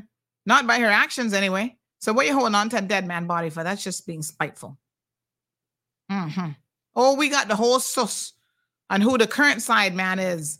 And he had forgiven her before with another side man. Now she got a new one and bring bring the side man up in the house. Tell me he renting from um some of y'all women lucky, you know. You're really lucky that you get some donkeys to be riding. Poor them. That poor man. I feel sorry for him. But she, she so someone says Belinda's mom is um she got Brac connection is so and so from Cayman Brac. She married to so and so Solomon. He's from Rock Hole. His mother was so and so from Rock Hole. Uh huh. They were living in Midland Acres and they moved to England. She came back before them, but they moved back here. As far as I know, she has a brother still living and working over there. Yep. That's it. Her mother worked at HSA for quite some time before going to the UK. These are Caymanians, is the point. So somebody said, Oh, I think her maternal grandmother from Jamaica. Listen to me. Train hush. Y'all need to stop this. Yes, I have a grandfather from Jamaica too. Does that make me a Jamaican? Are y'all crazy? No. That makes me a Caymanian. And if I'm no good and I'm bad to the bone, still a Caymanian. You know, we can't be like, well, if they're not a good, they can't be a Caymanian. Eh, y'all better start checking that court list every week and see all the Caymanians that be on that list. Then you'll know. Johan, ah, if I fight in a manner, woman, I know you gotta be crazy. I know Tracy. I hear Zeus barking. I don't know what he barking at. Poor him. Um, I don't know. Where's Stacy? What Stacy say? He was looking at her. He probably maybe wanted to go outside. I don't know what he's barking at. All right. Uh, Gabby says, "Ain't that spouse? Ain't that spouse to be legal mixing? What spouse to be illegal mixing? Pleasure at business and sounds fishy to how all um can be working at the same place. I mean, you know, a lot of workplaces discourage fraternizing for the same reason. They discourage people having relations with each other because y'all can't be mature about it and you be taking it in the classroom or in the business place of business. Here we're here we're El Race. Yeah, can't send them back. Um, none of none of them. They they ours. Hmm. Yep, a hot mess. Um, so definitely disgusting behavior given the fact that they are in a school environment. Very, very sad. uh, Miss Brenda says something serious has happened to these little islands. Talk about the pirates are coming. Newsflash, they're already here and have taken over. Well, I gotta be honest with you, Ms. Brenda, it's nothing new. Let us be honest. And I think that this is sometimes, you know, I'm relatively young, so I don't have all the historical details of everything, but I have heard enough stories to know that this idea that Kim Caymanians can be bad people wouldn't be anything that's new. Caymanians been cheating on each other, fornicating on each other, doing the most for a very long time. That not new. You know how many Caymanians don't know who they are? They don't know who their mom is. Well, no, no, no. Let me back that up. Most of y'all know who your mom is, but you might not know who your dad is. Yes, all the time. So, you know, it's really nothing new. No, sir. Mm-mm, hey, child. Oh my gosh. Let's just be honest. Y'all been killing each other, stabbing up each other over man, fighting over man for donkey years. As long as man has existed, man and woman, there's been these kind of problems with some of our people. So, you know, it is what it is. All right, let me see here now. Um, so the polls are live and active. Please go and have a read of the polls. Good morning, caller. Welcome to the program. Mm-hmm. You're gonna have to deal with me one more time after this. What you, what you, what you say are people such good people that when when they do something wrong, nobody can't believe it. They're like, let me tell you what, something what, about what, you mean? stereotyping, Sandra. Let me tell you something about stereotyping. Uh huh. Stereotyping anybody is the Mm-hmm. act of an ignoramus. Mm-hmm. Quality of character of Mm-hmm. an individual and or the lack thereof never has and never will have anything to do with their religion, Mm-hmm. with color of their flesh, with their nationality. Exactly. Personally, I don't care if this trio of nitwits come out of the back of beyond the Timbuktu, Mm-hmm. just the New York City, or Shanghai, China. It don't matter where they come from. we talking about little children Mm-hmm. exposed to ghettofied pimps and hoes. Crapola. Mm-hmm. We talking about them having other children out of other marriages. This baby mama drama that came on society has been turned to where any concept and, and understanding about a family unit. I see I see Johan there talking about all kind of crap. Oh, don't give him no hard time about marriage and all of this. Man, listen to me, man. Okay, man, look, you got these people fighting and beating down each other, Jerry Springer style, in front of the wee little children. The only thing those people deserve is to get their asses booted out of their job. Mm-hmm. Just remind, remember your son radio, honey chill. You sound like you won't call it after ten thirty, but it's not ten thirty yet. That's all, ladies. and Yeah. I mean, if it don't happen, that's just another strike against the BS that Cayman is all about. Yeah. In the day of in the Cayman today. One more thing, Mm-hmm. Sandra. we look at the place over there that I was trying to discuss to you earlier. Mm-hmm. Across the road from Mr. Wayne Panton's thing. I gotta go you- by after the show today and have a look. Do with the post office. It doesn't. Mm-hmm. I, right. I'm gonna go and have a look. But apparently, Mm. it was the post office that was kicking up a fuss about, it, is what I'm told. I'm, I'm gonna go and have a look because Yeah. Sandra, anybody pulling out of there on the Mm-hmm. road going back to the west has no choice but to go headed towards the east. And the actual post office, far as I can tell, is to the west of that. There are no sticks in the road diverting, uh, keeping traffic in line. And another thing, I heard uh, Mr. J speaking on on that issue there with the the buses, the minibuses that are constantly sticking their butts out in traffic, mm-hmm. creating potential crashes day in and day out. We shouldn't be gi- giving these people a way to, to facilitate them. No, they need to figure out that they if they want to pick up folks, and them folks need to figure out how to go around the backside there and get picked up instead of every doggone day creating the potential for car wrecks. Because what happens? Those two lanes, everybody coming up behind them, they have to swerve into traffic into the right lane, and the people coming up on the right lane behind them, they have to stop, they have to swerve. Mm, mm, mm. Okay? Thank you Oh. so much. Appreciate it. You just gotta tell them people, them minibus drivers and the rest of them, no, you can't stop there anymore like that. You're obstructing traffic. As far as I know, that's illegal. Instead of bowing to these people, tell them shift their butt off the main roadway. Yep. I agree. I appreciate it. Um, Mhm. folks, I mean, I can't disagree with anything. As a matter of fact, he needs a kaboom. I can't disagree with anything that he said this morning. But um, yeah, they're all Caymanians, folks. Blackberry says, I don't know about the woman, but the two men are Caymanians. I don't know why that's even important because Caymanians commit crime too. Awful crimes at times too. WTF. Yeah, I don't I don't know. Like we we're, we're living in la la land where we like to pretend that Caymanians are not capable of some of the most heinous things in the world.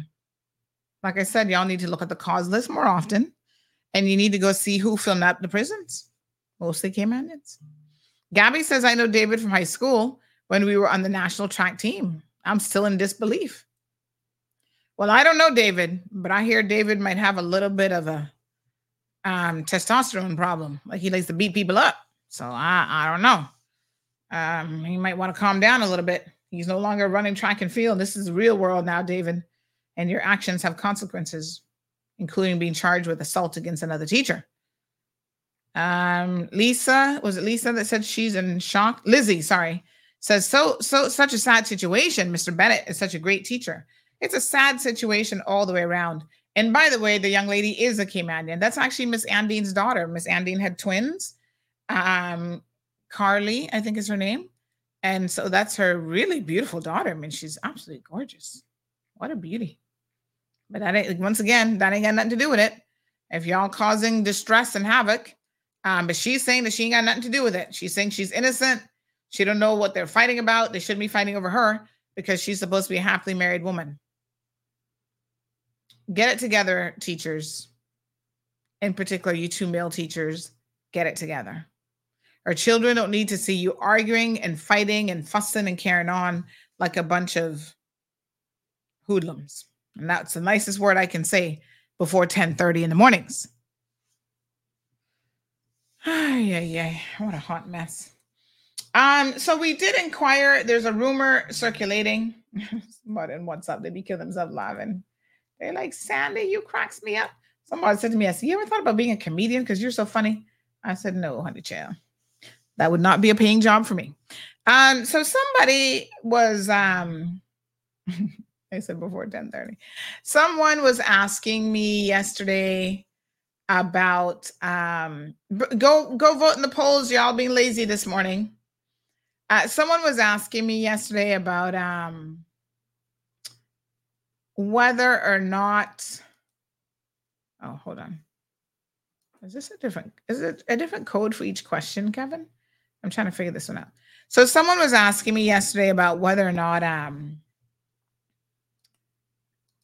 there was this rumor of a body having been a decomposed female body having been found in East End. Well, we asked the police. They haven't said anything as yet. So I can't tell you if it's true or not. I can only tell you that the rumor is there. And the source is reliable ish, if I can put it that way. I can't tell you the source but let's just say that they're connected to um you know the system in a way but we like to ask the police they've not yet responded that's interesting now some of you were asking about some spanish lady that had gone missing i can tell you that she was found safe and she's fine so it's not her um i don't know who it could possibly be i mean i don't know and I, I wasn't quite, I'm like, decomposed. What form of decomposition are we talking about here?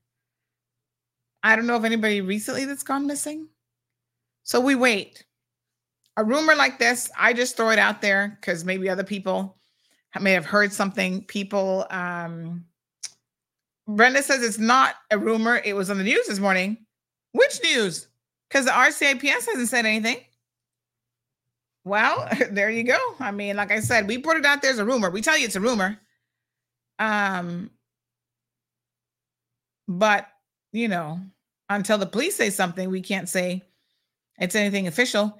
And I don't actually see anything on their press releases. So who would have confirmed it to any other news source and the police hasn't responded? I I don't know. Yes, I know. Ms. Brenda says terminate them, ultimate bad behavior. Terminate them. This is why your children are suffering. Learned behavior is powerful. So Radio Cayman said it. So did they get a response from the RCIPS and we didn't? Eh, wouldn't be the first honey child, but that's okay. We still had it up first, even as rumor. Yeah, we'll see. Uh, this this would be quite an interesting puzzle because, like I said, I don't know if any women that have been reported missing, unless somebody didn't report them, they didn't want them found. I don't know who else this could be. Hmm. We have had women gone missing, but it's not anything too recent. So I'll put my tentacles out there. What part of East End exactly? Was it back road in the bush? Is what somebody said to me. That could be anywhere in East End, honey jail. There's a lot of bush in East End, so I'm not sure exactly what that means. Um, but if we can find out more, I will certainly certainly let you guys know. All right, so we're going to put up the poll question on the Facebook, the social media and stuff a little bit later on. Um, continue to vote because it's very, very, um, Very, very interesting. So Miss Brenda says Radio K Cayman News has said that human remains were found in East End. Hmm. All right. Well, I don't know. Like I said, RCIPS hasn't responded to her email. Um, although I noticed I haven't gotten an email from yesterday from anybody, so maybe maybe I shouldn't really blame the RCIPS. I got to check out my email situation. Hold on a second here now. Let me go check my webmail. Mm-hmm. Let me have a quick look. Um, somebody says was the um why haven't I gotten an email from yesterday? This is a bit strange. Uh, okay. Anything in junk mail folder? There's tons of stuff in junk mail folder, but nothing since yesterday. Trash today. Why is all this stuff going to trash? Mm, wait a minute. I've received tons of emails today, but they're all going to trash. What? Whoa, whoa, whoa, whoa, whoa, whoa. What's going on? Oh boy. Let me see here now. Uh huh. Something's going on with emails. Hmm. Interesting. Okay. Uh, it looks like I got, I got a problem.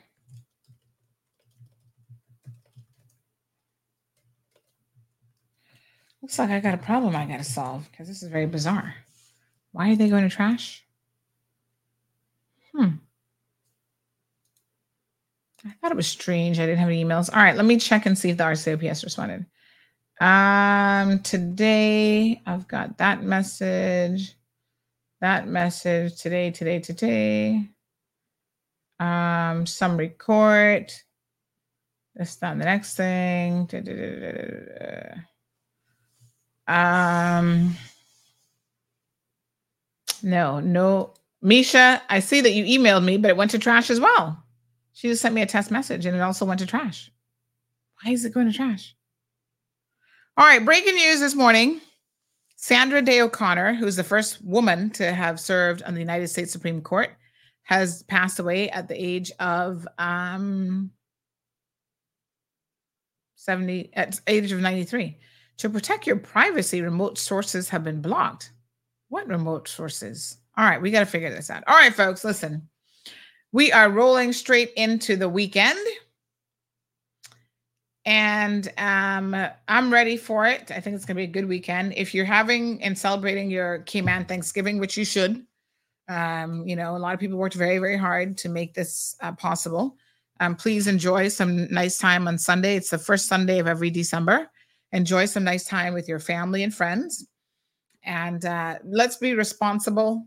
If you're going to be drinking, like I said, please do not drive. Arrange for a friend, a designated driver, a taxi, anything other than getting behind the wheel of um, a vehicle and causing uh, you know potential life-changing damage to other people.